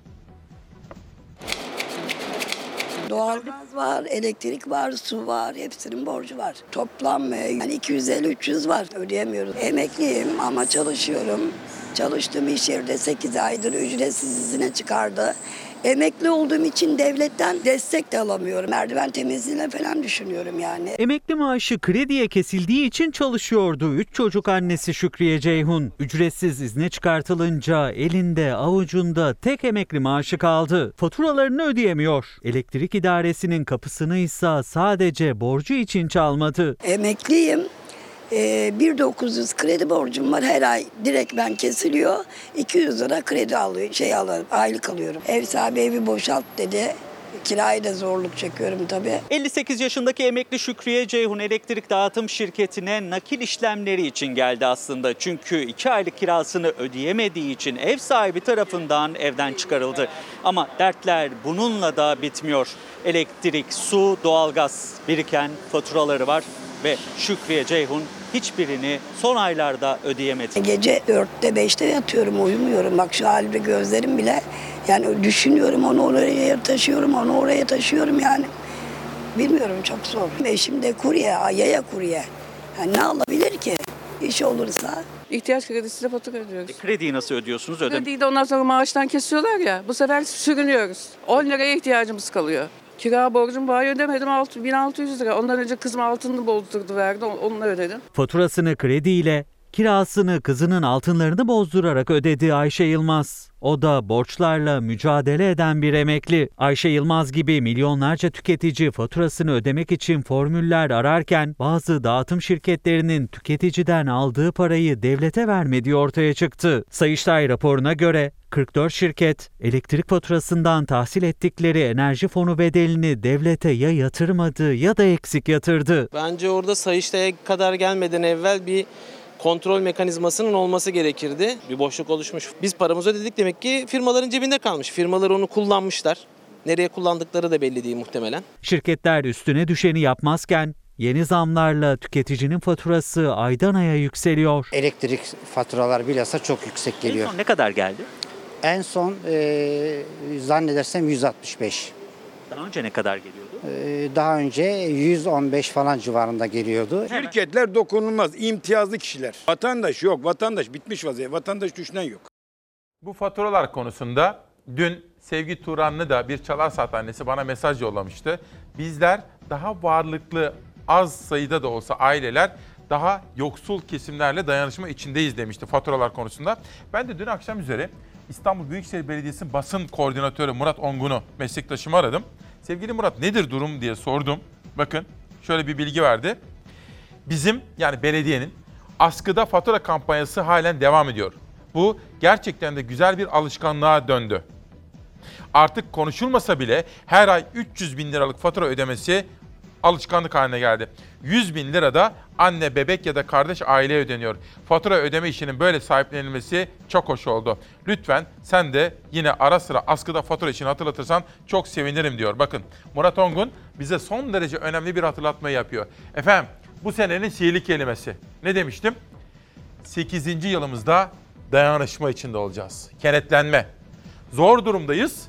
Fakat dün tanıştığım Suna Eralp hanımefendinin dediği gibi diyor ki zorlukları bana gösteriyorsun her sabah diyor ama diyor umut diyorsun diyor. İşte ben o zaman evet diyorum diyor. Umutlanacağız.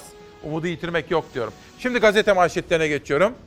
Efendim askıda fatura uygulamasına devam ediliyor. Dolayısıyla bizler de duyarlı ve bilinçli yurttaşlar olarak dayanışmayı sürdürelim. Sözcüden bir manşet. Vatandaş konuşuyor. Çiftçi böyle aykırdı. Allah canımı alsaydı da AKP'ye oy vermeseydim. Sözcüğünün birinci sayfa haberi. Erzurum Horasanlı çiftçi CHP'li Muharrem İnce'ye dert yandı. Ekemiyorum, biçemiyorum, perişanım. 150 liraya doldurdum depoyu, 600 liraya dolduruyorum. AKP'ye oy verdiğime pişmanım diyor. Anadolu gezisini sürdüren Muharrem İnce ile konuşan dertli çiftçi. Bir de emekli nasıl konuşuyor ona bir bakacağım. Emekli konuşuyor. Çocuklarımız ve torunlarımız bile borçlu. Ankara Pursaklar'da bir emekli CHP'li Gürsel Tekin'e dert yandı.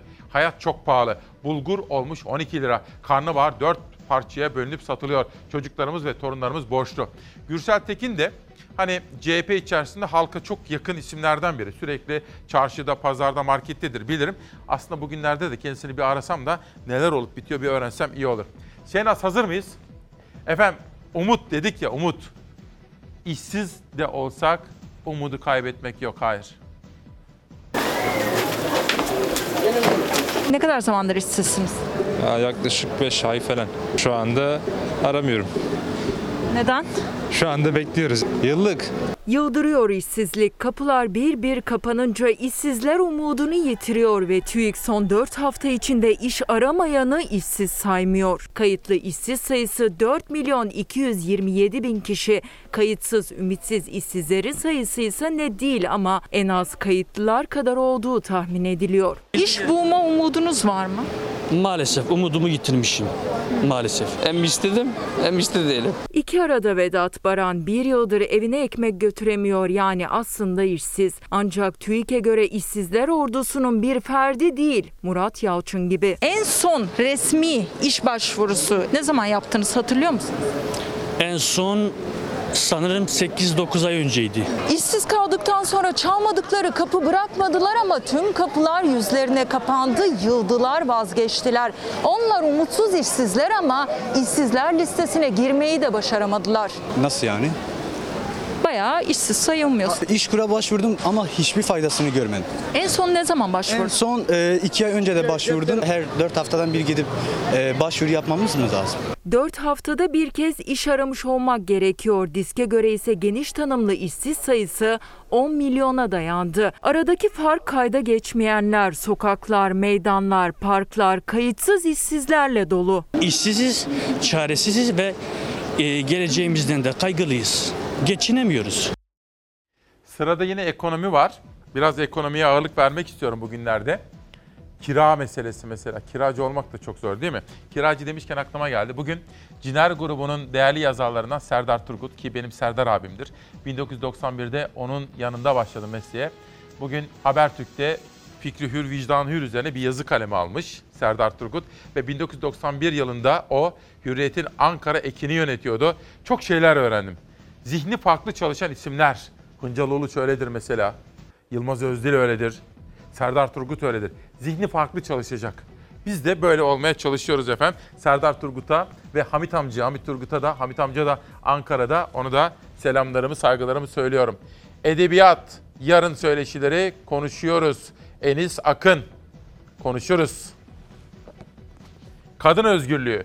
Aşkın ve evliliğin gölgesinde kadın özgürlüğü Aytekin Yazar yazmış, imzalamış ve bana göndermiş. Kendisine de çok teşekkür ediyorum. Ve atamız, ülkemizin kurucu önderi. Milli mücadele yolunda Samsun'dan Ankara'ya Atatürk, Ali Eşref Uzundere'nin çalışması. Gazete manşetleri ve kira ekonomiye dair haberlerle yolculuğumuz devam etsin.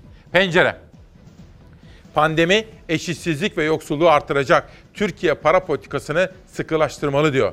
Dünya Bankası Türkiye program lideri Habib Rab Bloomberg'e koronavirüsün ekonomi etkilerini değerlendirdi. Türkiye'nin diğer ekonomiler gibi salgının etkileriyle mücadele edebilmesi için para politikasını gevşetmek zorunda kaldığını belirtti ve yaşanan gelişmelerin pandemi zamanında özellikle eşitsizlik ve yoksulluğu artıracağını söyledi.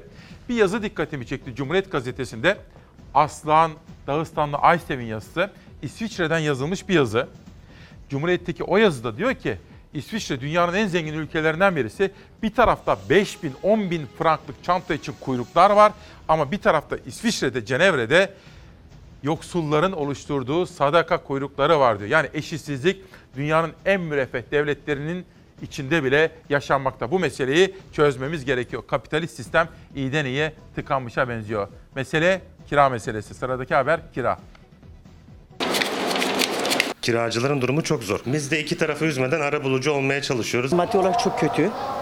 Çünkü herkesin borcu harcı var, kimse çalışmıyor, işsizlik çok. Düşün ekmek alıyor, 50 kuruşu çıkmıyor yani bu derece. Benim evim kira şu anda. Kiranızı rahat ödeyebiliyor musunuz? Hayır.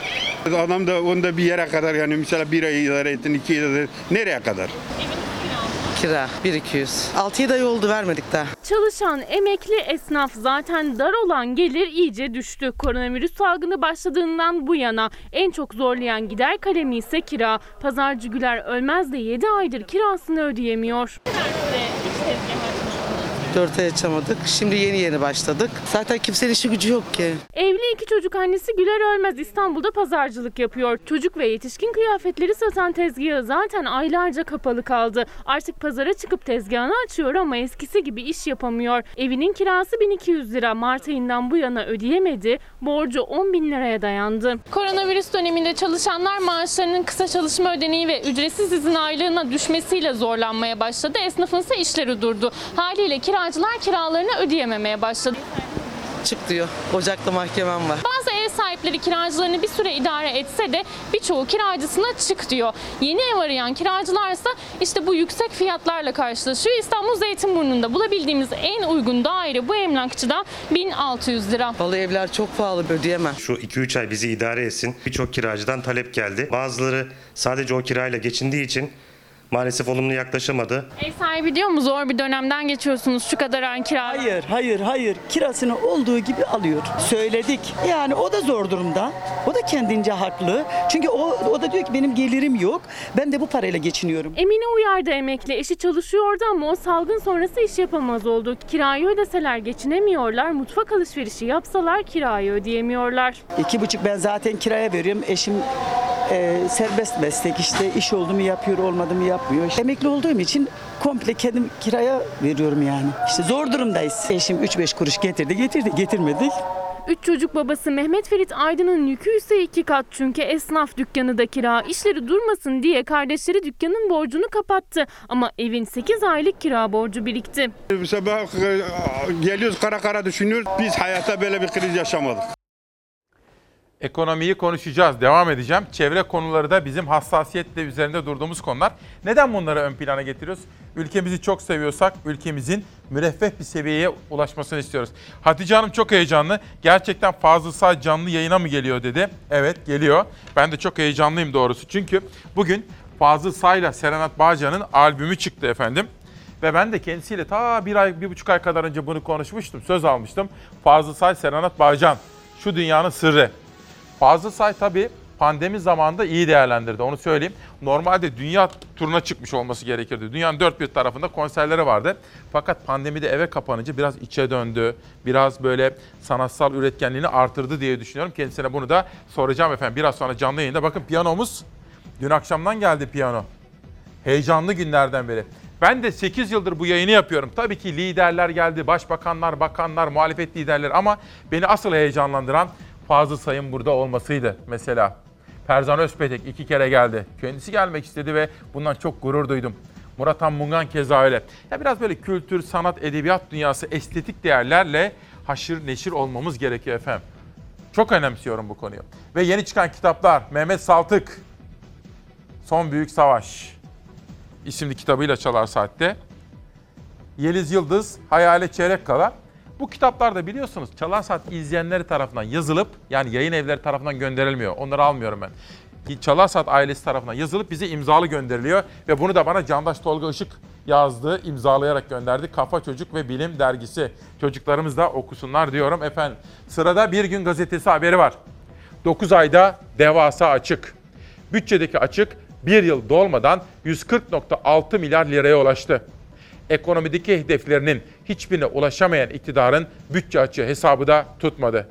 Hazine ve Maliye Bakanlığı Eylül ayına ilişkin bütçe verilerini yayımladı. Buna göre Eylül ayında hazine 108.6 milyar lira para harcarken 78.9 milyar lira gelir elde etti. Böylece bütçe sadece Eylül ayında 29.7 milyar lira açık verdi.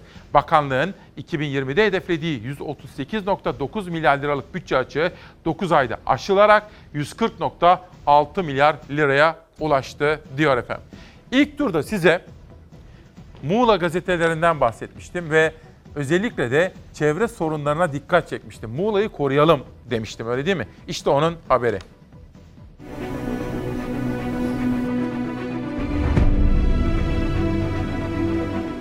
Muğla'nın %59'u maden ruhsatlı. Bu oran ormanlar özelinde %65. Hem tarım hem de turizm merkezi olan Muğla madenlere teslim olmuş durumda. Muğla'nın kültüründe, turizminde bu kadar uzaksınız işte. Eğer buraları tanısaydınız, buraları yağmalamazdınız, yandaşlarınıza peşkeş çekmezdiniz. Tema Vakfı açıkladı korkutan oranları. Muğla'daki maden ruhsatlı alanların ne derece geniş olduğunu ortaya koydu. Tema Vakfı'nın hazırladığı rapora göre Muğla 1449 maden ruhsatına bölünmüş durumda. Muğla'nın orman arazilerinin %65'ine maden ruhsatı verildi. Tarım alanlarının ise %48'i madenler için ruhsatlandırıldı. Türkiye'nin en yaşlı Karaçam ormanlarına sahip Kartal Gölü Tabiat Koruma Alanı'nın tamamı madenler için ruhsatlandırılmış durumda. Arama ruhsat alanı, ihale ruhsat alanı ve işletme ruhsat alanı olan bölgelerin toplamı Muğla'nın genelinin %59'una tekabül ediyor. Yani Muğla'da gözün gördüğü pek çok yer maden sahası. Bir de iyi haber var Muğla'dan. 32 jeotermal sahası ile ilgili 7 Ekim tarihli resmi gazetede duyurulan ihaleden Cumhurbaşkanlığı talimatıyla vazgeçildi. 32 adet jeotermal sahaya ihaleyle 3 yıl süreli arama ruhsatı ve 30 yıl süreli işletme ruhsatı verileceği açıklanmıştı. Muğlalı sivil toplum örgütleri ve CHP'li milletvekilleri duruma itiraz etmişti. Son kararla 32 sahaya verilecek jeotermal maden ruhsatı Kültür Bakanlığı'nın iznine bağlandı. Kültür Bakanlığı'nın görüşü izni alınacak. Ondan sonra buraların tekrar jeotermal olarak izin verilip verilmeyeceğine karar verilecek. CHP Muğla Milletvekili Mürsel Alban karardan dönülmesine sevindiklerini söyledi. Ancak Kültür Bakanlığı'nın izni konusunda takipte olacaklarını duyurdu. Bu kararda bugün dönüldüğü için çok mutluyuz, çok memnunuz.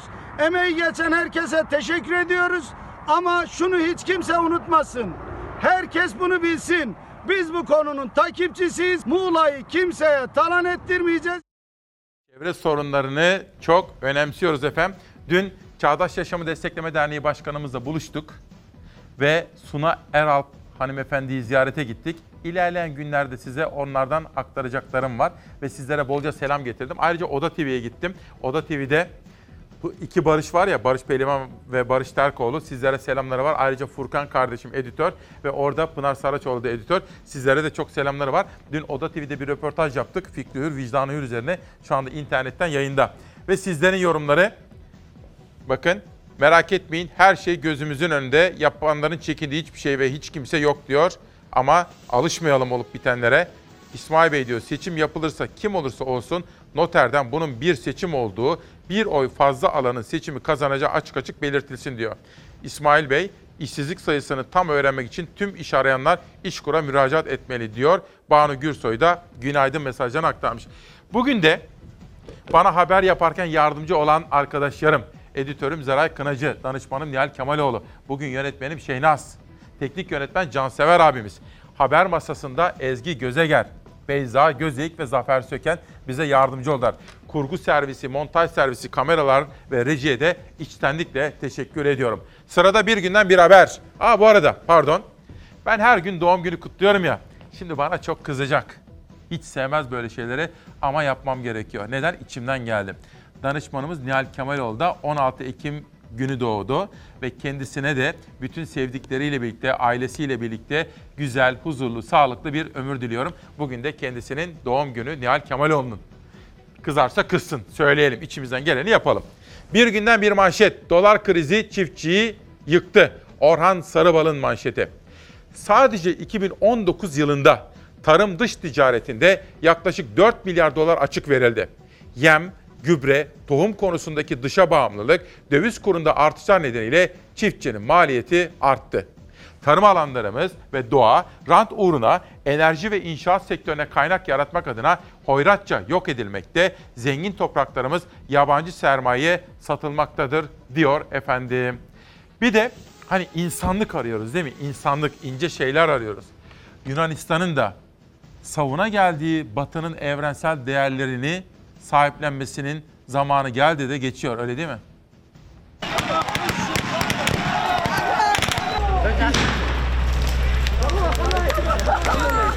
Yunanistan yönetimi akıl almaz bir adıma imza attı. Sınırlarını göçmen akınlarından korumak için güçlü ses dalgaları yayan ve insanları sağır edebilen elektronik ses cihazlarını sınırlarına yerleştirdi.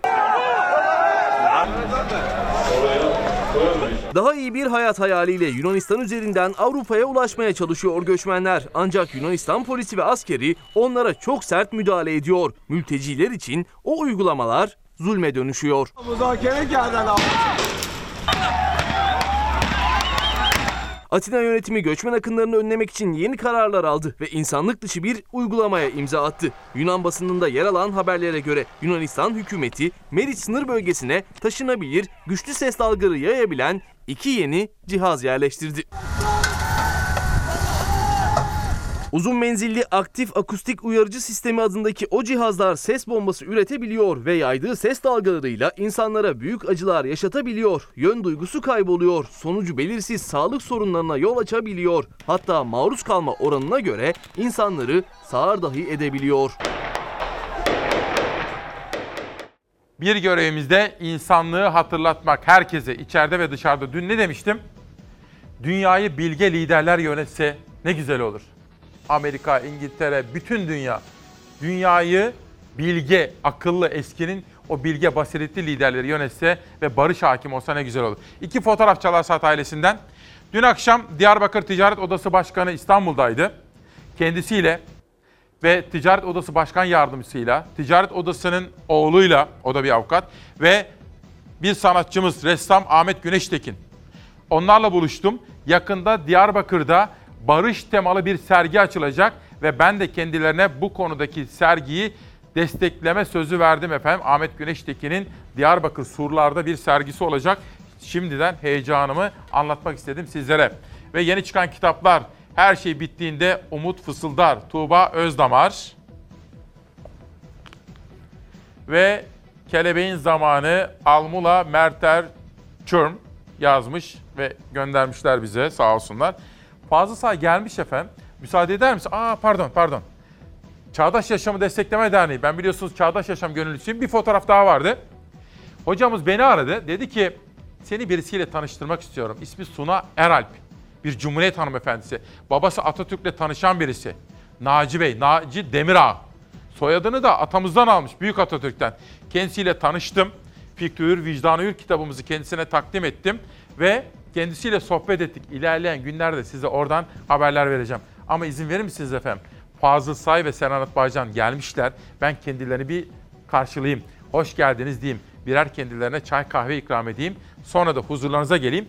Önce ekonomiye dair haberlerim var. Ekonomi manşetleri. Saat tam 10'da da işte burada Fazıl Say ile Serenat Baycan olacak. İşte bu sabah o iyi anlatılması gereken sabahlardan biri. Sizlere de tam da söylediğim gibi kıymetli sanatçılarımız Serenat Bağcan'a ve Fazıl Say'a hoş geldiniz dedim. Kendilerini ağırladım. Onlar da reklam arasında burada uğraştılar ve provalar yaptılar sizler için. Onlar da. Onlara gelen mesajlar var efendim. İşte şurada konser yapalım, burada konser yapalım diye yazanlar oldu bilmiyorum. Ben onu Fazıl Say'a da iletirim. Tabii pandemi zamanında ne yapacak bilmiyorum ama sevenleri de çok. Günaydın efendim. 16 Ekim 2020 günlerden Cuma İsmail Küçükkaya ile Demokrasi Meydanı'ndasınız. Ekonomi haberleriyle devam edeceğim. Hazır mıyız arkadaşlar? borçlanmaya ilişkin hazırladığımız bir dosya haber vardı. İzliyoruz. Türkiye'de işler o kadar kötü gidiyor ki ve bütçe açığı o kadar yüksek boyutlara ulaştı ki bunun iki katı kadar bir borçlanma yetkisi alınıyor şu anda. Demek ki kaynakları tükettiler. Ekonomide darboğaza giren ve iktidarını kaybetmek kaygısı duyanlar hükümetler iktidar olarak borçlanmıştır. Mecliste hazinenin borçlanma limitini 2020 yılı için yani geçmişe dönük olarak iki katına çıkarılmasını sağlayacak teklif var. Muhalefetin hedefinde ise hazine yönetimi 2020 yılında öngörülen açık 139 milyar lirayken ilk 8 ayda 240 milyar seviyesine çıkınca ek borçlanma içeren düzenleme meclise getirildi. Bunlar verilen yetki 154 milyar olduğu halde 241 milyar borçlanmışlar. Bu sene. Şimdi gelip oyunun kuralını geriye dönük değiştiriyorlar. Ayıptır. Yaptıkları iş şeytanın aklına gelmez. 2020 bütçesinde gelir gider dengesinde açık 139 milyar lira olarak hesaplanmıştı. Kanuna göre de bütçedeki açık kadar borçlanma yetkisi var hazinenin. Bakan ve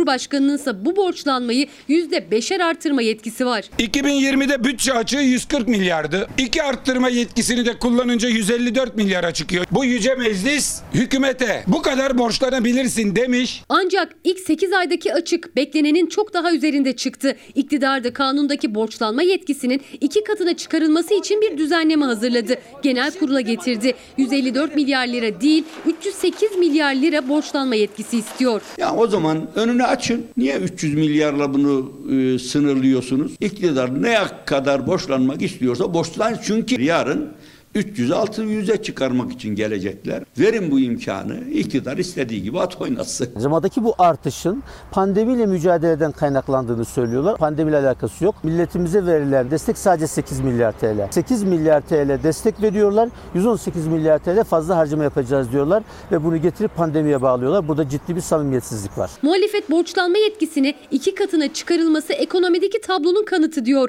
2020 bütçesindeki açığın çok büyük olacağının işareti. Ahmet Davutoğlu'na göre ise bir anlamı daha var. Uzun dönem iktidarda kalmayı düşünen ve hesap eden hükümetler, iktidarlar hiçbir zaman borçlanmayı düşünmez çünkü borcu da o ödeyecek. Yakın zamanda iktidardan gideceğini düşünenlerin kullandığı en etkili araçlardan biri borçlanmadır. Ekonomi bu senenin en temel gündem maddelerinden birisi olacak efendim. Ve şunu söyleyeyim, bir sonraki seçiminde temel belirleyeni olacak. Fazıl Say ve Serenat Bağcan'ı saat tam 10'da sizlere söz verdiğim gibi stüdyoda ağırlayacağım ve sizlerle buluşturacağım.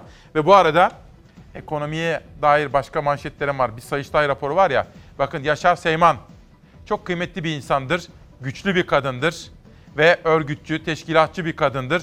Kadın dayanışmasını, işçi sendikacılığını önemseyen, emek vermiş bir kadındır. Belki kendisini bir gün burada ağırlarız. İmzalayarak bana kitabını yollamış. Çok eski yıllardan beri tanıdığım Yaşar Seyman. İşte böyle kadın modellere ihtiyacımız var. Hani burada ağırladık ya Ankara Mimar Odası Başkanı gibi çok sayıda önemli kadın. Bu arada dün CHP Kadın Kolları Başkanı Aylin Nazlı Akka yazdı. 25 Kasım kadına yönelik şiddetle mücadele gününde demokrasi meydanında ağırlayacağız kendisini. Şimdiden anons ediyorum. Ve günün manşetleri. Yeni Şafak'ta gördüm bunu. Fotoğrafa lütfen dikkat edin. Sen yardım etmeseydin Türk ekonomisini bitiriyorduk diyen Macron'a böyle cevap verdi. Erdoğan benim babamdır dedi. Bunu Katar emiri Temim söylüyor. Temim Macron'a böyle söylüyor. Erdoğan'a ölene kadar bağlı olacağının altını çiziyor. Çok dikkatimi çekti bu manşet. Freedom House'un son raporuna göre internet özgürlüğü son 10 yıldır gerilemeyi sürdürüyor. Koronavirüsü salgını gerilemede etkili oldu. Maalesef çok sevdiğimiz ülkemiz internet özgürlüğü olmayan, daha doğrusu kısıtlı ülkeler arasında kaldı. Bu da aslında ülkemizi ileriye taşımamız, demokratik standartları geliştirmemiz gerektiği gerçeğini bize yeniden hatırlatıyor. Siz de şöyle diyor musunuz efendim? İyi ki bu ülkede, iyi ki evrensel değerleri savunan yüksek yargı organları var. Mesela iyi ki Sayıştay var diyor musunuz siz de? Hem yüksek vergiler koyuyor hem denetim yapmıyor. Vatandaşlarımız hayatını kaybediyor. Devletimiz vergisini toplayamıyor. CHP Zonguldak Milletvekili Deniz Yavuz Yılmaz iddiasını Sayıştay raporuna dayandırıyor. Çünkü Sayıştay Tarım Bakanlığı'na ilişkin raporunda son bir yıldaki sahte içki üretimindeki artışın altını çiziyor. Ve devletin içki satışından elde ettiği ÖTV'deki kaybın Öyle bir noktaya gelmiş ki 5 yudum içkinin 4 yudumu vergiye 1 yudumu ürüne gidiyor. Bağımlılıkla mücadele edilsin falan ama burada yapılan iş biz devleti alkolik vatandaşı da vergi bağımlısı yapmış durumdayız. Son bir haftada 9 ilde 51 kişi sahte içkiden hayatını kaybetti. Tüm Türkiye'de polis onlarca kaçak içki imalathanesini bastı. Tonlarca sahte içki etil metil alkol ele geçirildi. Ancak ele geçirilemeyen milyonlarca litre alkol olduğunu Sayıştay söyledi. Sadece 2019 yılında evsel ve tıbbi kullanım amaçlı alkol tüketimi 1,5 milyon litre olması gerekirken 10 milyon litre oldu diyerek. 2019 yılı arz fazlasının yaklaşık 8 milyon litre seviyesinde gerçekleştiği piyasaya aktarılan alkollü içki miktarının 20 milyon litre seviyesinde olduğu Sayıştay raporlarıyla tespit edilmiş. Sayıştay arz fazlası dediği aslında yasa dışı üretimde kullanılan 8 milyon litre alkolle 20 milyon litre sahte içki yapıldığına işaret etti. İçki pazarındaki sahte içki payının %25 olduğuna. Bu yüzden de devletin içkiden elde ettiği ÖTV geliri 1 milyar 516 milyon lira azaldı dedi. Hükümet çok yüksek vergiler koyarak vatandaşlarımızın ürünlere ulaşmasını imkansız hale getiriyor. Sahte içkileri temin etmesinin önünü açıyor. Maalesef vatandaşlarımız canından oluyor. Sayıştay sahte içki kullanımı artıyor derken ÖTV gelirindeki düşüşe dikkat çekiyor. Muhalefete göre bu tespitler yüksek vergi oranları nedeniyle sahte içkiye yönelimin arttığının da kanıtı. Hem yüksek vergi koyacaksın, hem vergileri tahsil edemeyeceksin, hem de yaşanan bunca ölüme seyirci kalacaksın. İşte ülkenin gerçek gündemini de sizlere aktarmaya çalışıyoruz. Türkiye'nin bir hukuk reformuna, bir eğitim reformuna, bir de re- vergi reformuna ihtiyacı olduğu muhakkak. Bu arada en az benim kadar benim ekip arkadaşlarım Şehnaz, Zeray herkes herkes çok heyecanlı. Fazıl Say'la bence dünya televizyonlarında da bu morning show'larda The Morning Show Amerika'da da çok yaygın ve güçlüdür ya. Oralarda bile böylesi çok az olur efendim. Bugün heyecanlıyız. Fazıl Say düşünsenize. Mesela bir ulusun en kıymetli dünya çapındaki bir sanatçısı sabah canlı yayın performansı piyano. Piyano dün akşam geldi biliyor musunuz? Orada emeği geçen herkese de Instagram'da, Twitter'da teşekkür edeceğim. Dün kendileriyle konuştum. Onlara ayrıca sosyal medyada teşekkür edeceğim. Bakalım başka neler gündem maddesi. T24'te biraz önce bir paylaşımlar olmuş. Nesrin nasıl da beğenmiş. Demirtaş, Erdoğan benden korktuğu için cezaevinde tutuyor ama dört duvara sığmayız. Halk evladını asla yalnız bırakmaz. Şirin Payız'ın kendisiyle bir röportaj yapmış avukatları aracılığıyla çünkü cezaevinde ve o T24'te şu anda manşette onun da altını çizmiş olalım. Nereye gidiyoruz arkadaşlar? O zaman bir dünyanın manşetlerine de şöyle bir bakalım. Tam onda Fazıl Say ile Serenat Bağcı'nı ağırlayacağım ama. işte bakın The Guardian gazetesi erken saatlerde size Le Parisien ve Le Monde gazetelerinden manşetler aktarmıştım. Tıpkı Fransa gibi, İtalya gibi, Avrupa'nın ve dünyanın pek çok ülkesi gibi İngiltere'de de koronaya karşı alınan tedbirler veya alınmayan tedbirler, merkezi yönetimlerle yerel yönetimleri, belediyeleri, lokal liderleri karşı karşıya bırakıyorlar. Hatta o kadar ki bazıları da şunu söylüyor İngiltere'de bizi kurbanlık koyun gibi görmeyin diyorlar merkezi yönetime Boris Johnson'a. Fransa'da salgının başından bu yana en yüksek günlük vaka görüldü. 24 saatte 30.621 kişinin virüs testi pozitif çıktı. Dünya Sağlık Örgütü Avrupa'yı uyardı. Kısıtlayıcı tedbirler artmazsa vakaların katlanmaya devam edeceği ifade edildi. İngiltere bölge bölge uyguladığı alarm seviyelerini yükseltiyor. Londra'da orta seviyeden yüksek tehdit kategorisine çıkarıldı. Salgın dünyayı kasıp kavuruyor. Virüse temas edenlerin sayısı 40 milyona doğru adım adım yaklaşıyor. Can kayıpları 1 milyon 100 bini aştı. Virüsün rüzgarı en çok Avrupa'da sert esiyor. Ağır hastalardaki artış yoğun bakımlardaki doluluk oranını yükselttikçe ülkelerin sağlık sistemi uyarı vermeye başladı. Kısıtlayıcı tedbirler peş peşe geliyor. Dün Paris dahil 8 şehirde sokağa çıkmayı kısıtlayan Fransa'da en yüksek günlük vaka kaydedildi. 24 saatte 30.621 kişiye koronavirüs bulaştığı saptandı. Aralarında başkent Paris, Marsilya ve Lyon'un da bulunduğu 8 şehirde akşam 21'den sabah 6'ya kadar sokağa çıkmak yasaklandı.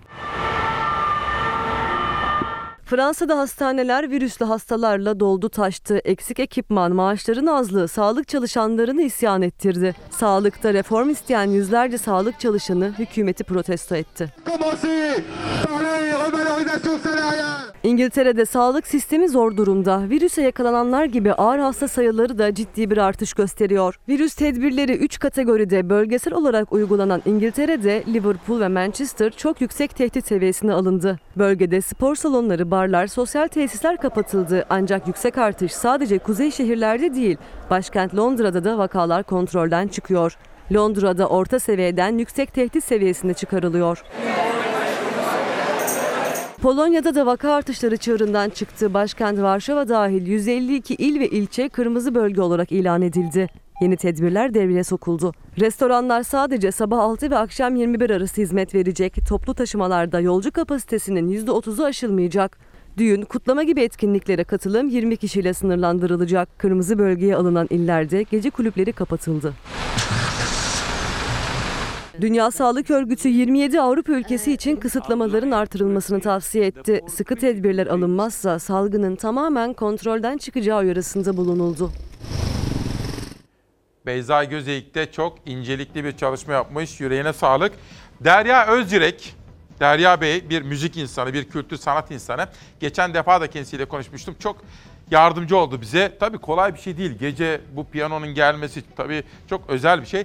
Derya Özyürek'e ve bir de Ahmet Bey'e, Ahmet Pesen'e de bu konuda çok teşekkür ediyorum. Onların kim olduğunu detaylı olarak ben Instagram ve Twitter'daki paylaşımlarımda sizlere aktaracağım. Bir Çalar Saat gazetesi gelsin fona. Bu arada Yugoslavya masalı Yiğit Gökbel yazmış, imzalayarak bana göndermiş. Kitabı görelim. Teşekkürler Şehnaz. Ve Mediha Ünver Kapısız Kilitler isimli kitabı da tanıttım.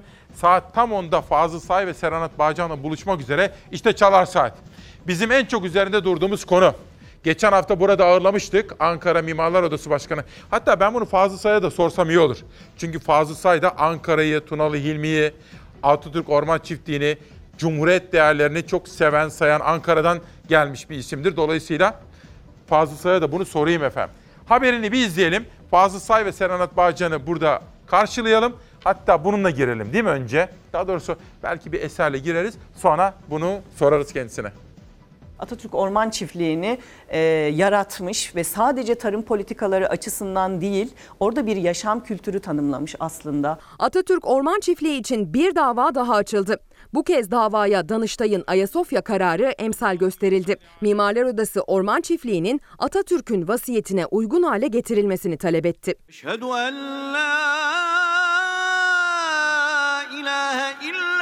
Ayasofya'nın müzeden camiye dönüştürülmesi için Bakanlar Kurulu kararının iptali istemiyle Danıştay'a dava açılmıştı.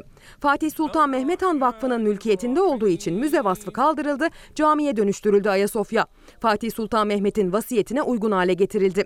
Ankara Mimarlar Odası Atatürk Orman Çiftliği'nin de Mustafa Kemal Atatürk'ün vasiyetine uygun hale getirilmesini talep ediyor. Şu anda Atatürk Orman Çiftliği toprak bütünlüğünün %45-50'sini kaybetmiş durumda. 11 Haziran 1937'de halkına emanet ettiği toprak bütünlüğünün %50'sini kaybetmiş durumda kiralamalarla, tahsislerle, hukuksuz yapılarla birlikte. Atatürk ölümünden bir yıl önce yazdığı vasiyet mektubuyla çiftliği hazineye bağışlayarak emanet etti. Ancak Mimarlar Odası'nın tespitine göre çiftlik %50'ye yakınını kaybetti aradan geçen yıllarda. Kiralandı, tahsis edildi, ticari amaç için kullanıldı. Burası e, Atatürk Orman Çiftliği arazisiyken e, Gazi Üniversitesi'nin tıp fakültesi için yapılmış e, yapılması için verilen alan sonra TOKİ'ye geçiyor. TOKİ de burayı ticaret ve konuta açmaya çalışıyor. Hmm. İşte ABD elçiliği de onlardan birisiydi. Davamız devam ediyor. Şu anda 150 davamız sürüyor sadece Atatürk 150 Orman, dava. Çift- Atatürk Vay, Orman vay, vay. Çiftliği alanlarında. Atatürk Orman Çiftliği ile ilgili süren 150 civarındaki davalarına bir yenisini ekledi Mimarlar Odası. Ayasofya emsaliyle açılan davanın sonucu merakla beklenirken Ankara'daki bir diğer adres tarihi Saraçoğlu Mahallesi de Mimarlar Odası'nın dava konularından biri. Saraçoğlu Mahallesi'nde devam eden restorasyon çalışmasını da yargıya taşıdı Ankara Şubesi. Mimarlar Odası Ankara Şubesi Başkanı Tezcan Karakuşcan'dan CHP lideri Kemal Kılıçdaroğlu'yla Saraçoğlu Mahallesi konusunda görüştü. CHP lideri 10 yıl yaşadığı mahalle için mahalleme Saraçoğlu'na sahip çıkıyorum dedi. Atatürk Orman Çiftliği kararları kararlarıyla e, yargıda tablo değişti. E, Güzel. Saraçoğlu'nda da benzer bir e, yargı kararı bekliyoruz. Peki.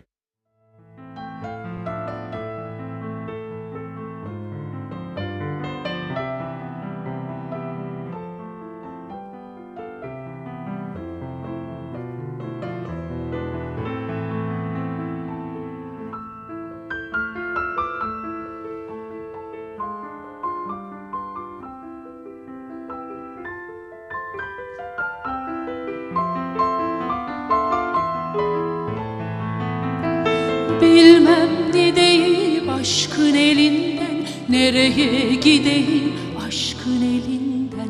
Meskenim dağlar gözyaşım çağlar. Durmaz kanallar aşkın elinden. Kaddüm yay oldu bağrım Nay oldu işim. Vay oldu aşkın elinden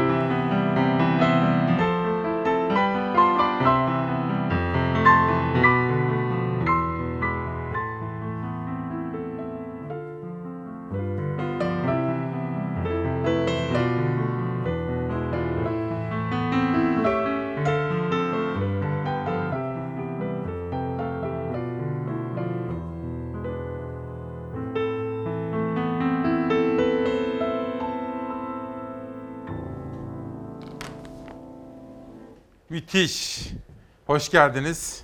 Merhaba. Sevgili Merhaba. Serenat Bağcan ve sevgili Fazıl Say. Ben şöyle mi geçeyim? Bakayım böyle nasıl arkadaşlar? Hoş geldiniz ve tebrik ediyorum. Ben bunun gelişini uzunca bir zamandır heyecanla bekliyordum doğrusu. Çünkü sevgili Fazıl Say ve Ece ile konuşmuştuk burada, bekliyordum. Ve sizin daha önceki çalışmalarınızda çok beğenmiştim, çok etkilenmiştim ve çok da yer vermiştik. Hayırlı olsun, tebrik Çok ediyorum. Teşekkür ederiz. Bugün çıkan son albümümüz Bugün bu. çıktı. Evet. Bugün çıktı. Şu Dünyanın Sırrı adında 8 şarkı, bir şarkı albümü. Şimdi Yunus Emre ile başladık. Evet, albümden bir parçaydı. Aslında bu biliyorsun Kumru Balat adına benim kızıma ithaf ettiğim Evet. bir piyano parçasıydı. İşte bu albümde bu parçada sonuncu parça ve Yunus Emre'nin Aşkın Elinden şiiri parçanın içine Çok monte- da hoş monte olmuş. edildi. Sizin benzersiz yorumunuzla da çok yakışmış. Tebrik ediyorum. Başka neler var albümde? Fazla biraz bahseder misin hikayesi? Albüm bir edebiyatçılar yani şairler albümü. Eski Türkçe'de yani çok şey var. İşte Yunus Emre, Pir Sultan Abdal, Kaygısız Abdal, bu, bu Abdallar ve Yunus Emre'nin ben daha önce fazla çalışmamıştım o konulara. Çok enteresan buldum. 20. yüzyıl şiirinden de Metin Altıok, Sabahattin Ali var, Metin Altıok var, Aziz Nesin var. Ve bir de Hayyam şarkımız var. İlk şarkı Ayna. Biraz Ayna. pa- pandemi dönemini de anlatan bir parça. Sevgili Çalar Saat ailesi siz, sizler çok iyi biliyorsunuz. Fazıl Say'dan sıklıkla bahsediyorum ben. Fazıl Say'ın doğup büyüdüğü evde tabii müthiş bir bilim insanı diyeceğim ben ona. Ee, babası Ahmet Say, böyle kitaplarından sizlere bahsetmiştim. Ahmet Say işte kıymetli annesini kaybettiğinizde kaybettiğini de biliyorsunuz. Ona da buradan hep böyle iyi dilekler, dualar göndermiştik. O evde Fazıl Say büyürken büyük sanat insanlarıyla, büyük edebiyatçılarla, büyük müzik insanlarıyla, ozanlarımızla beraber büyümüştü. İşte onun eserlerine bakarken, onun eserlerini dinlerken bizim yerel değerlerimizin evrensel bir dile nasıl anlatıldığını, aktarıldığını muazzam bir hayranlıkla takip ediyoruz. Ama aynı zamanda bir Ankara sevdalısıdır. Tabii bir Atatürk ve Cumhuriyet sevdalısı olduğu için kendisine biraz önce bana Ankara Mimar Odası Başkanı'ndan gelen bir tweet var. Diyor ki Yalova'da Yürüyen Köşk Müzesi'ne dair bir besten var ya senin. Evet. Tezcan Hanım da diyor ki acaba diyor Fazıl Say günün birinde böyle bir Atatürk Orman Çiftliği, Saraçoğlu Mahallesi bir Ankara bestesi de yapar mı diye söyledi. Çok haklı. Mutlaka yapmalıyım. Atatürk Orman Çiftliği bizim çocukluğumuzda bir hayvanat bahçesi de vardı içinde. Aha. Şimdi galiba yokmuş artık o. Yani Atatürk'ün miras bıraktığı değerlere hepimizin iyi sahip çıkması lazım diye düşünüyorum. Kutluyorum Mimarlar Odası'nı. Bu- Evet, onlar da Evet. hukuk mücadelesi veriyorlar. Çevre sorunlarımızı gündeme getirmek üzere. Siz ne yapıyorsunuz? Siz anlatın birazcık. Ankara sizin için ne? Ankaralısınız siz evet, aslında. Evet, Ee, bu Atatürk Orman Çiftliği de e, Ankaralılar için bir nefes alma yeridir. Hı. Yani onun korunması gerekiyor. Hem Atatürk'ün mirası hem de e, biz e, şehir Ankaralı olarak korumalıyız. Evet. E, ben neler yapıyorum? Ben Ankara e, İstanbul arasında mekikler dokuyorum. E, Fazıl'la bu pandemi döneminde o kadar güzel örtüştü ki eş zamanlılık oldu. Biliyorsunuz bu pandemi döneminde Şimdi ben göstereyim ki Evet. çok da hoş olmuş. Kapak Çok, kapak fo- fotoğrafı kim çekti acaba? Ya da kapak Her- çalışmasını falan biliyor muyuz? Ben, ben okuyayım biraz sonra söyleyeyim bunları. Bakın Tabii. şöyle tutayım bir taraftan da. Eren Yağmuroğlu, Evet. Toygun Özdemir, Senem Tekin Koca, Emeği Taner geçen Cansan. herkese de. Evet, Aa, Cemal Aliyev var violensel öyle mi? evet. Aykut, Aykut. Köseler'le var, Vurma Sazlar. Evet. Dört kişi performa ettik aslında albümü. Evet. Ee, ve sekizde şarkı var, hepsi yeni. Harika. Peki bir eser daha dinlesek Tamam. şimdi şöyle canlı Tabii ki. canlı. Bu bahsettiğimiz pandemi dönemini de içeren Hayyam'ın o benim ayna adını verdiğim dünyanın sırrı eee, aslında isim babası olan şarkıyı çalmak Harika. Bir şey soracağım. Hayyam. Şimdi plak olarak çıktı. Ayrıca albüm olarak da ve CD olarak da var değil mi? Yani Var, CD var. olarak da çıktı. Bütün internet mecralarında var albüm olarak ve CD, LP ve CD olarak. Tamam harika. Çok teşekkür ediyorum. Bu şarkı için ben de bir şey söylemek Lütfen. isterim. Bu pandemi dönemiyle birlikte Fazıl'ın bu albümü bir eş zamanlılık Hı yarattı benim için. Çünkü bu e, dönemde eve e, kapandığımızda bilgilendim, bilgilendim, bilgilendim, okudum. Fakat sonunda geldiğim şey yani aslında hiç o kadar çok şey var ki öğrenecek hiçbir şey bilmiyorsun ve Hayyam bunu söylüyor. Buyurun.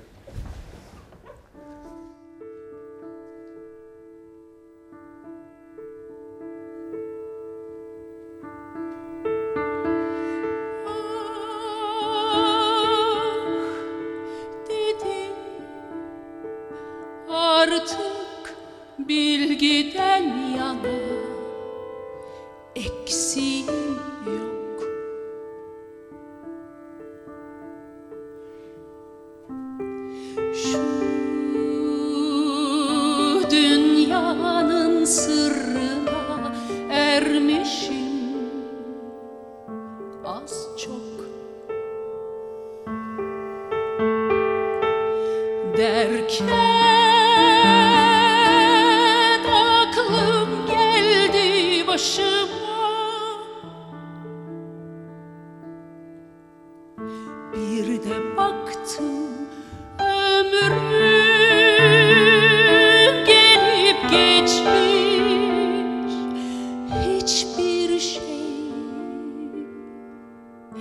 bildim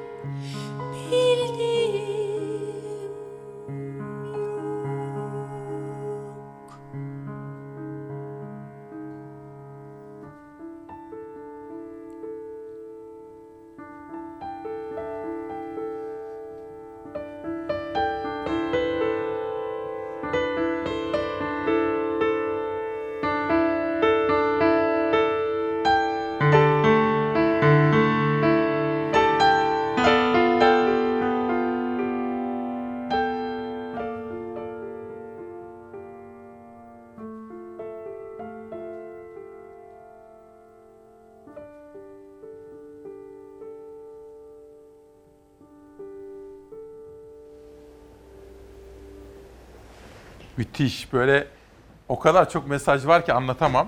İşte Fazıl Say'ı buraya da davet edelim. Serenat Hanım'la birlikte eser versin, konser versin diyenler işte Seviyorum. Enver Yücel de söylüyor. Fazıl Say adına bir salonumuz var diyor orada Evet. gelebilse. O kadar çok var ki.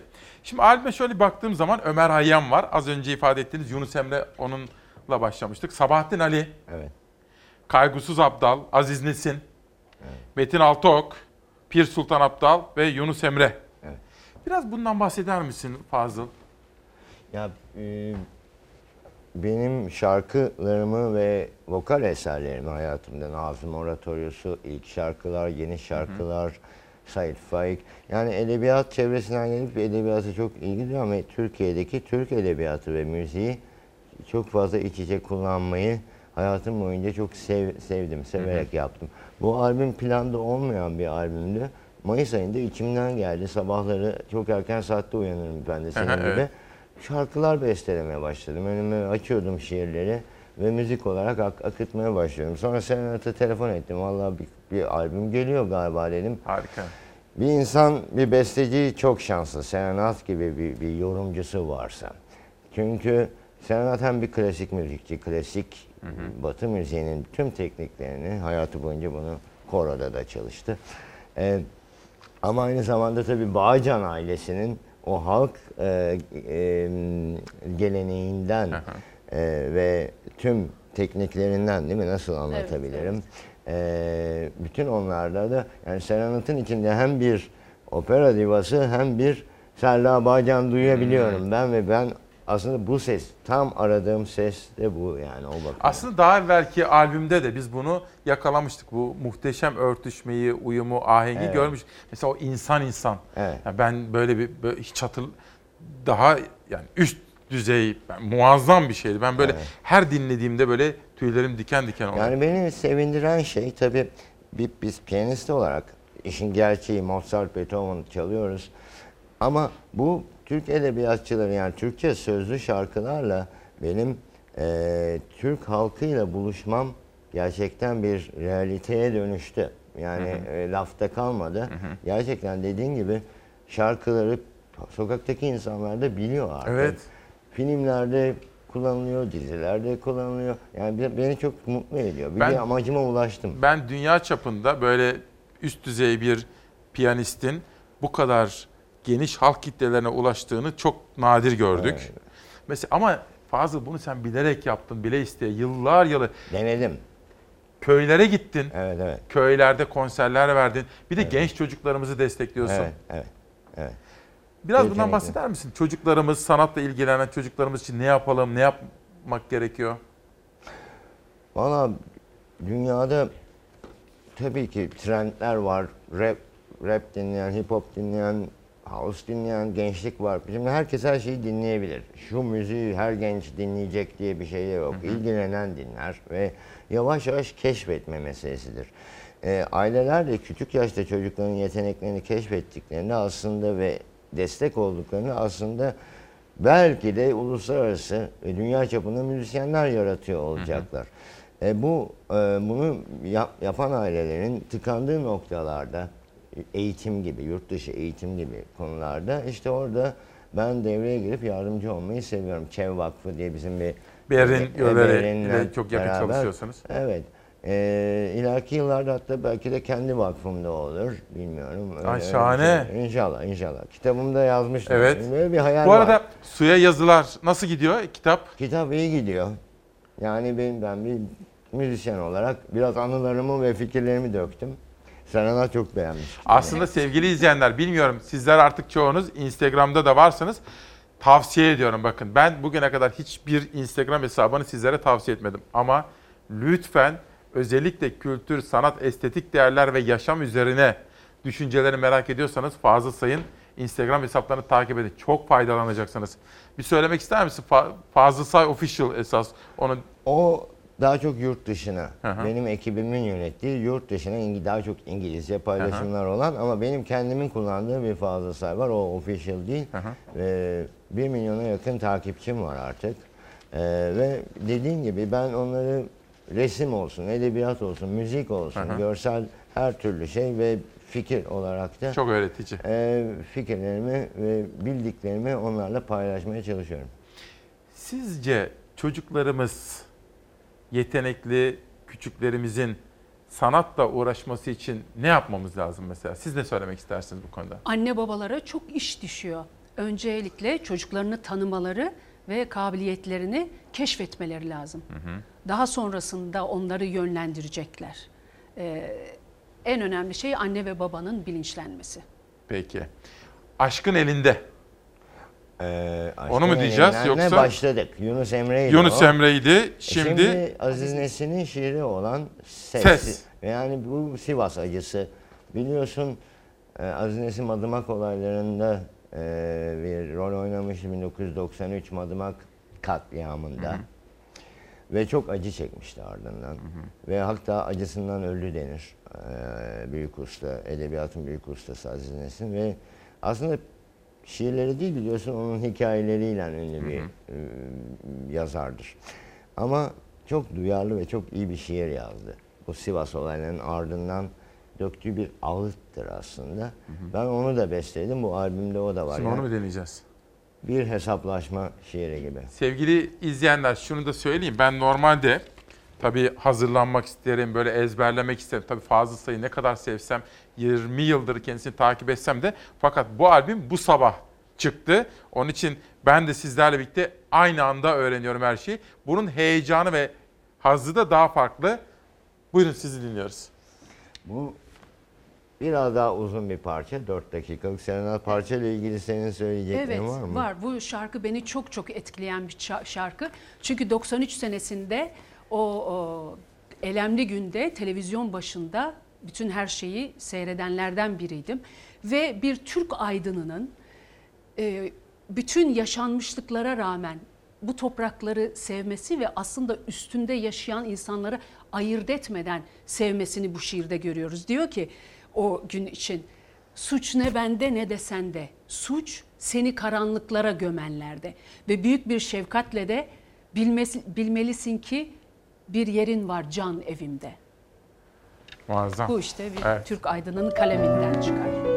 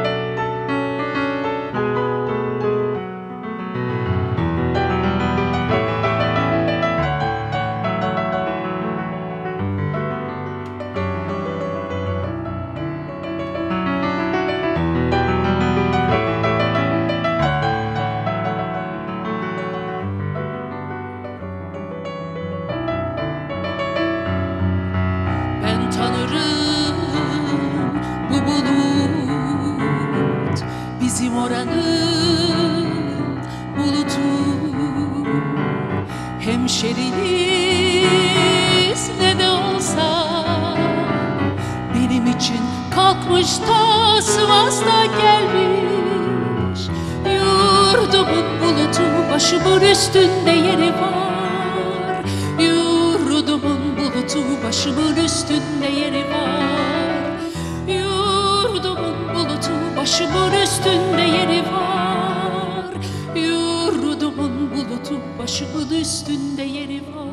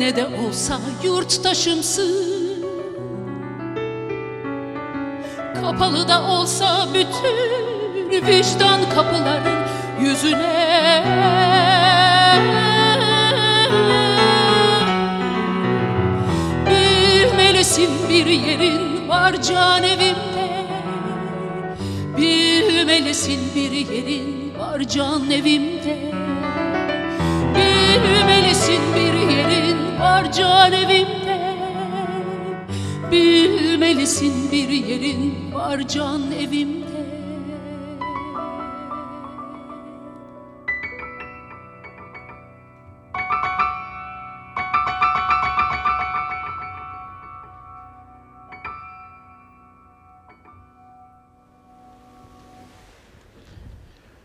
Tüyler diken diken şu anda muazzam. İşte aslında bir sanatçının ülkesine, yurduna, insanlığa karşı sorumluluğu bu öyle değil mi? Yani mesela ozanlarımız var bizim. İşte Yunus Emre, Pir Sultan Abdal. Siz onları böyle içinizde hissediyorsunuz ve dünyaya taşıyorsunuz. Ya inanılmaz bir şey. Ben bu yaptıklarımıza pardon Lütfen. diyorum ki e, nesillere bir miras bırakıyoruz, bir kültür mirası bırakıyoruz. Hı hı. E, ve o nesiller ülkelerinin değerlerine sahip çıkacaklar diye düşünüyorum ve bizler bu dünyadan göçsek de seslerimiz, piyanomuz, aksimiz, sedamız bu evrende Şimdi- salınacak. Fazıl Say geçmişte tabii bedeller de ödemiş biri. Ben o günlerde naçizane kendimce savunurken şunu söylüyordum. Bakın diyordum ben olmayacağım. Evet. Siz de olmayacaksınız. İktidarlar muhalefet hayır. Ama 300 yıl sonra bile Fazıl Say'ın bu eserleri dünyanın her tarafında çalınacak. Evet. Şimdi meseleye böyle bakınca çok anlamlı oluyor. Şenaz bir görseller vardı Fazıl Say için. Bir verebilir misin? Bakalım. Şimdi bakın şu benim sevindiğim bir haber. Fazıl Say da aynı zamanda tabii Genco Erkal'ın da yakın dostu, pek çok tiyatrocu dostu var. Arman Çağlayan güzel şeyler de oluyor dedi. İstanbul Büyükşehir Belediye Başkanı Ekrem İmamoğlu Yıldız Kenter'in cenazesine verdiği sözü tuttu. İBB tarafından satın alınan Yıldız Kenter Tiyatrosu meclis kararıyla İBB Şehir Tiyatroları bünyesinde faaliyetlerini sürdürecek. Kısa bir haber var. Bu haberi verebiliyor muyuz? Bir verelim sonra Fazıl Say'dan yorum isteyeceğim. Yıldız Kenter, İBB Meclisi'nin oy birliğiyle tereddütsüz arkasında duracağı kadar büyük bir sanatçıdır. Bu kararda katkısı olan herkese sonsuz teşekkürlerimi sunmak isterim. Hocaların hocası usta oyuncu Yıldız Kenter 17 Kasım 2019'da hayata gözlerini yumdu. O gün İstanbul Büyükşehir Belediye Başkanı Ekrem İmamoğlu bir söz verdi. Bugün o söz yerine getirildi. Köklü tarihiyle Kenter Tiyatrosu oy birliğiyle İstanbul Büyükşehir Belediyesi bünyesine katıldı. Ölüm anında herkesin göreceği tek melek var.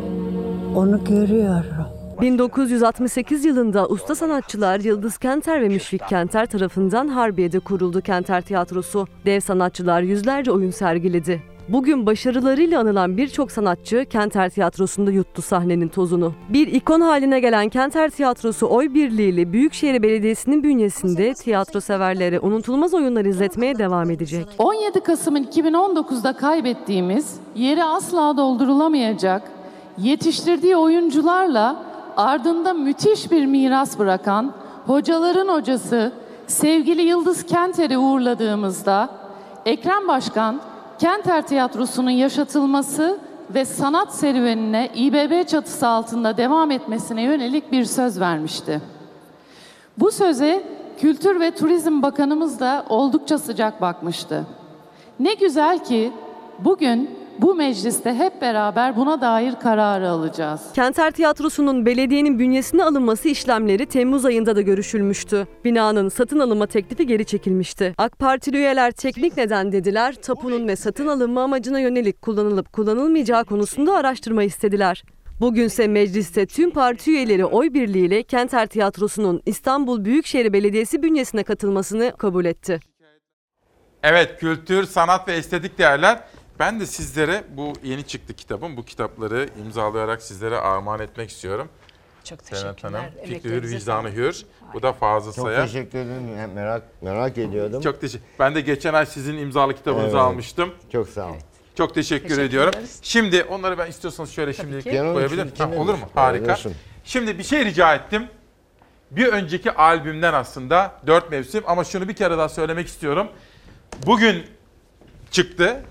Bugün çıktı. Evet taze taze 16 Ekim'de Fazıl Say, Senat Bağcan Şu Dünyanın Sırrı diyorum. Ama şimdi dört mevsimi özel rica ettim. Son bir sözlerinizi al- alabilir miyim? Cemal Süreyya şairimiz. Ben çok küçük yaşlarda babamın da iyi dostuydu. Kendisini tanıma şansına erişmiş biriyim. Teşekkür ederiz programın için. Evet. Ben bütün şairlere, bu ülkede yaşamış bütün şairlere ruhları şad olsun diyorum. Yattıkları yer incitmesin. Çok teşekkür ediyoruz. Bahar mezarına gömsünler sizi Bahar mezarına gömsünler sizi Yapraklar gibi buluştunuz Kokular gibi seviştinizdir Bahar mezarına gömsünler sizi Bahar mezarına gömsünler sizi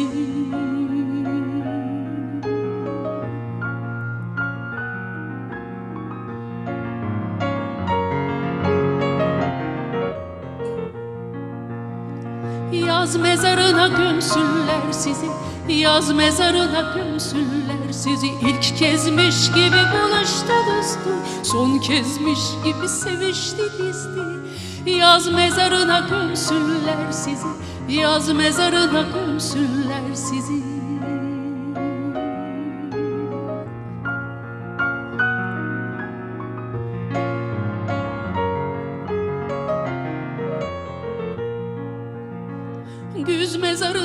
gömsünler sizi Güz mezarına gömsünler gibi Salkımlar gibi buluştunuzdu Avlar gibi seviştinizdi Güz mezarına gömsünler sizi Güz mezarına gömsünler sizi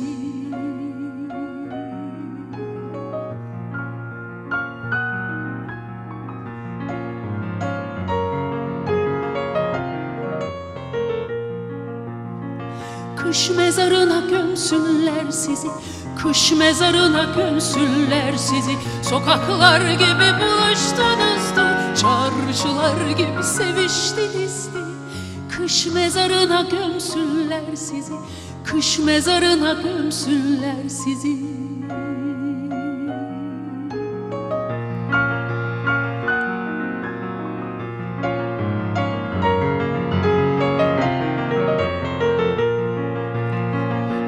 mezarına gömsünler sizi Yaz mezarına gömsünler sizi Güz mezarına gömsünler sizi Kış mezarına gömsünler sizi La la la la la la la la la la La la la la la la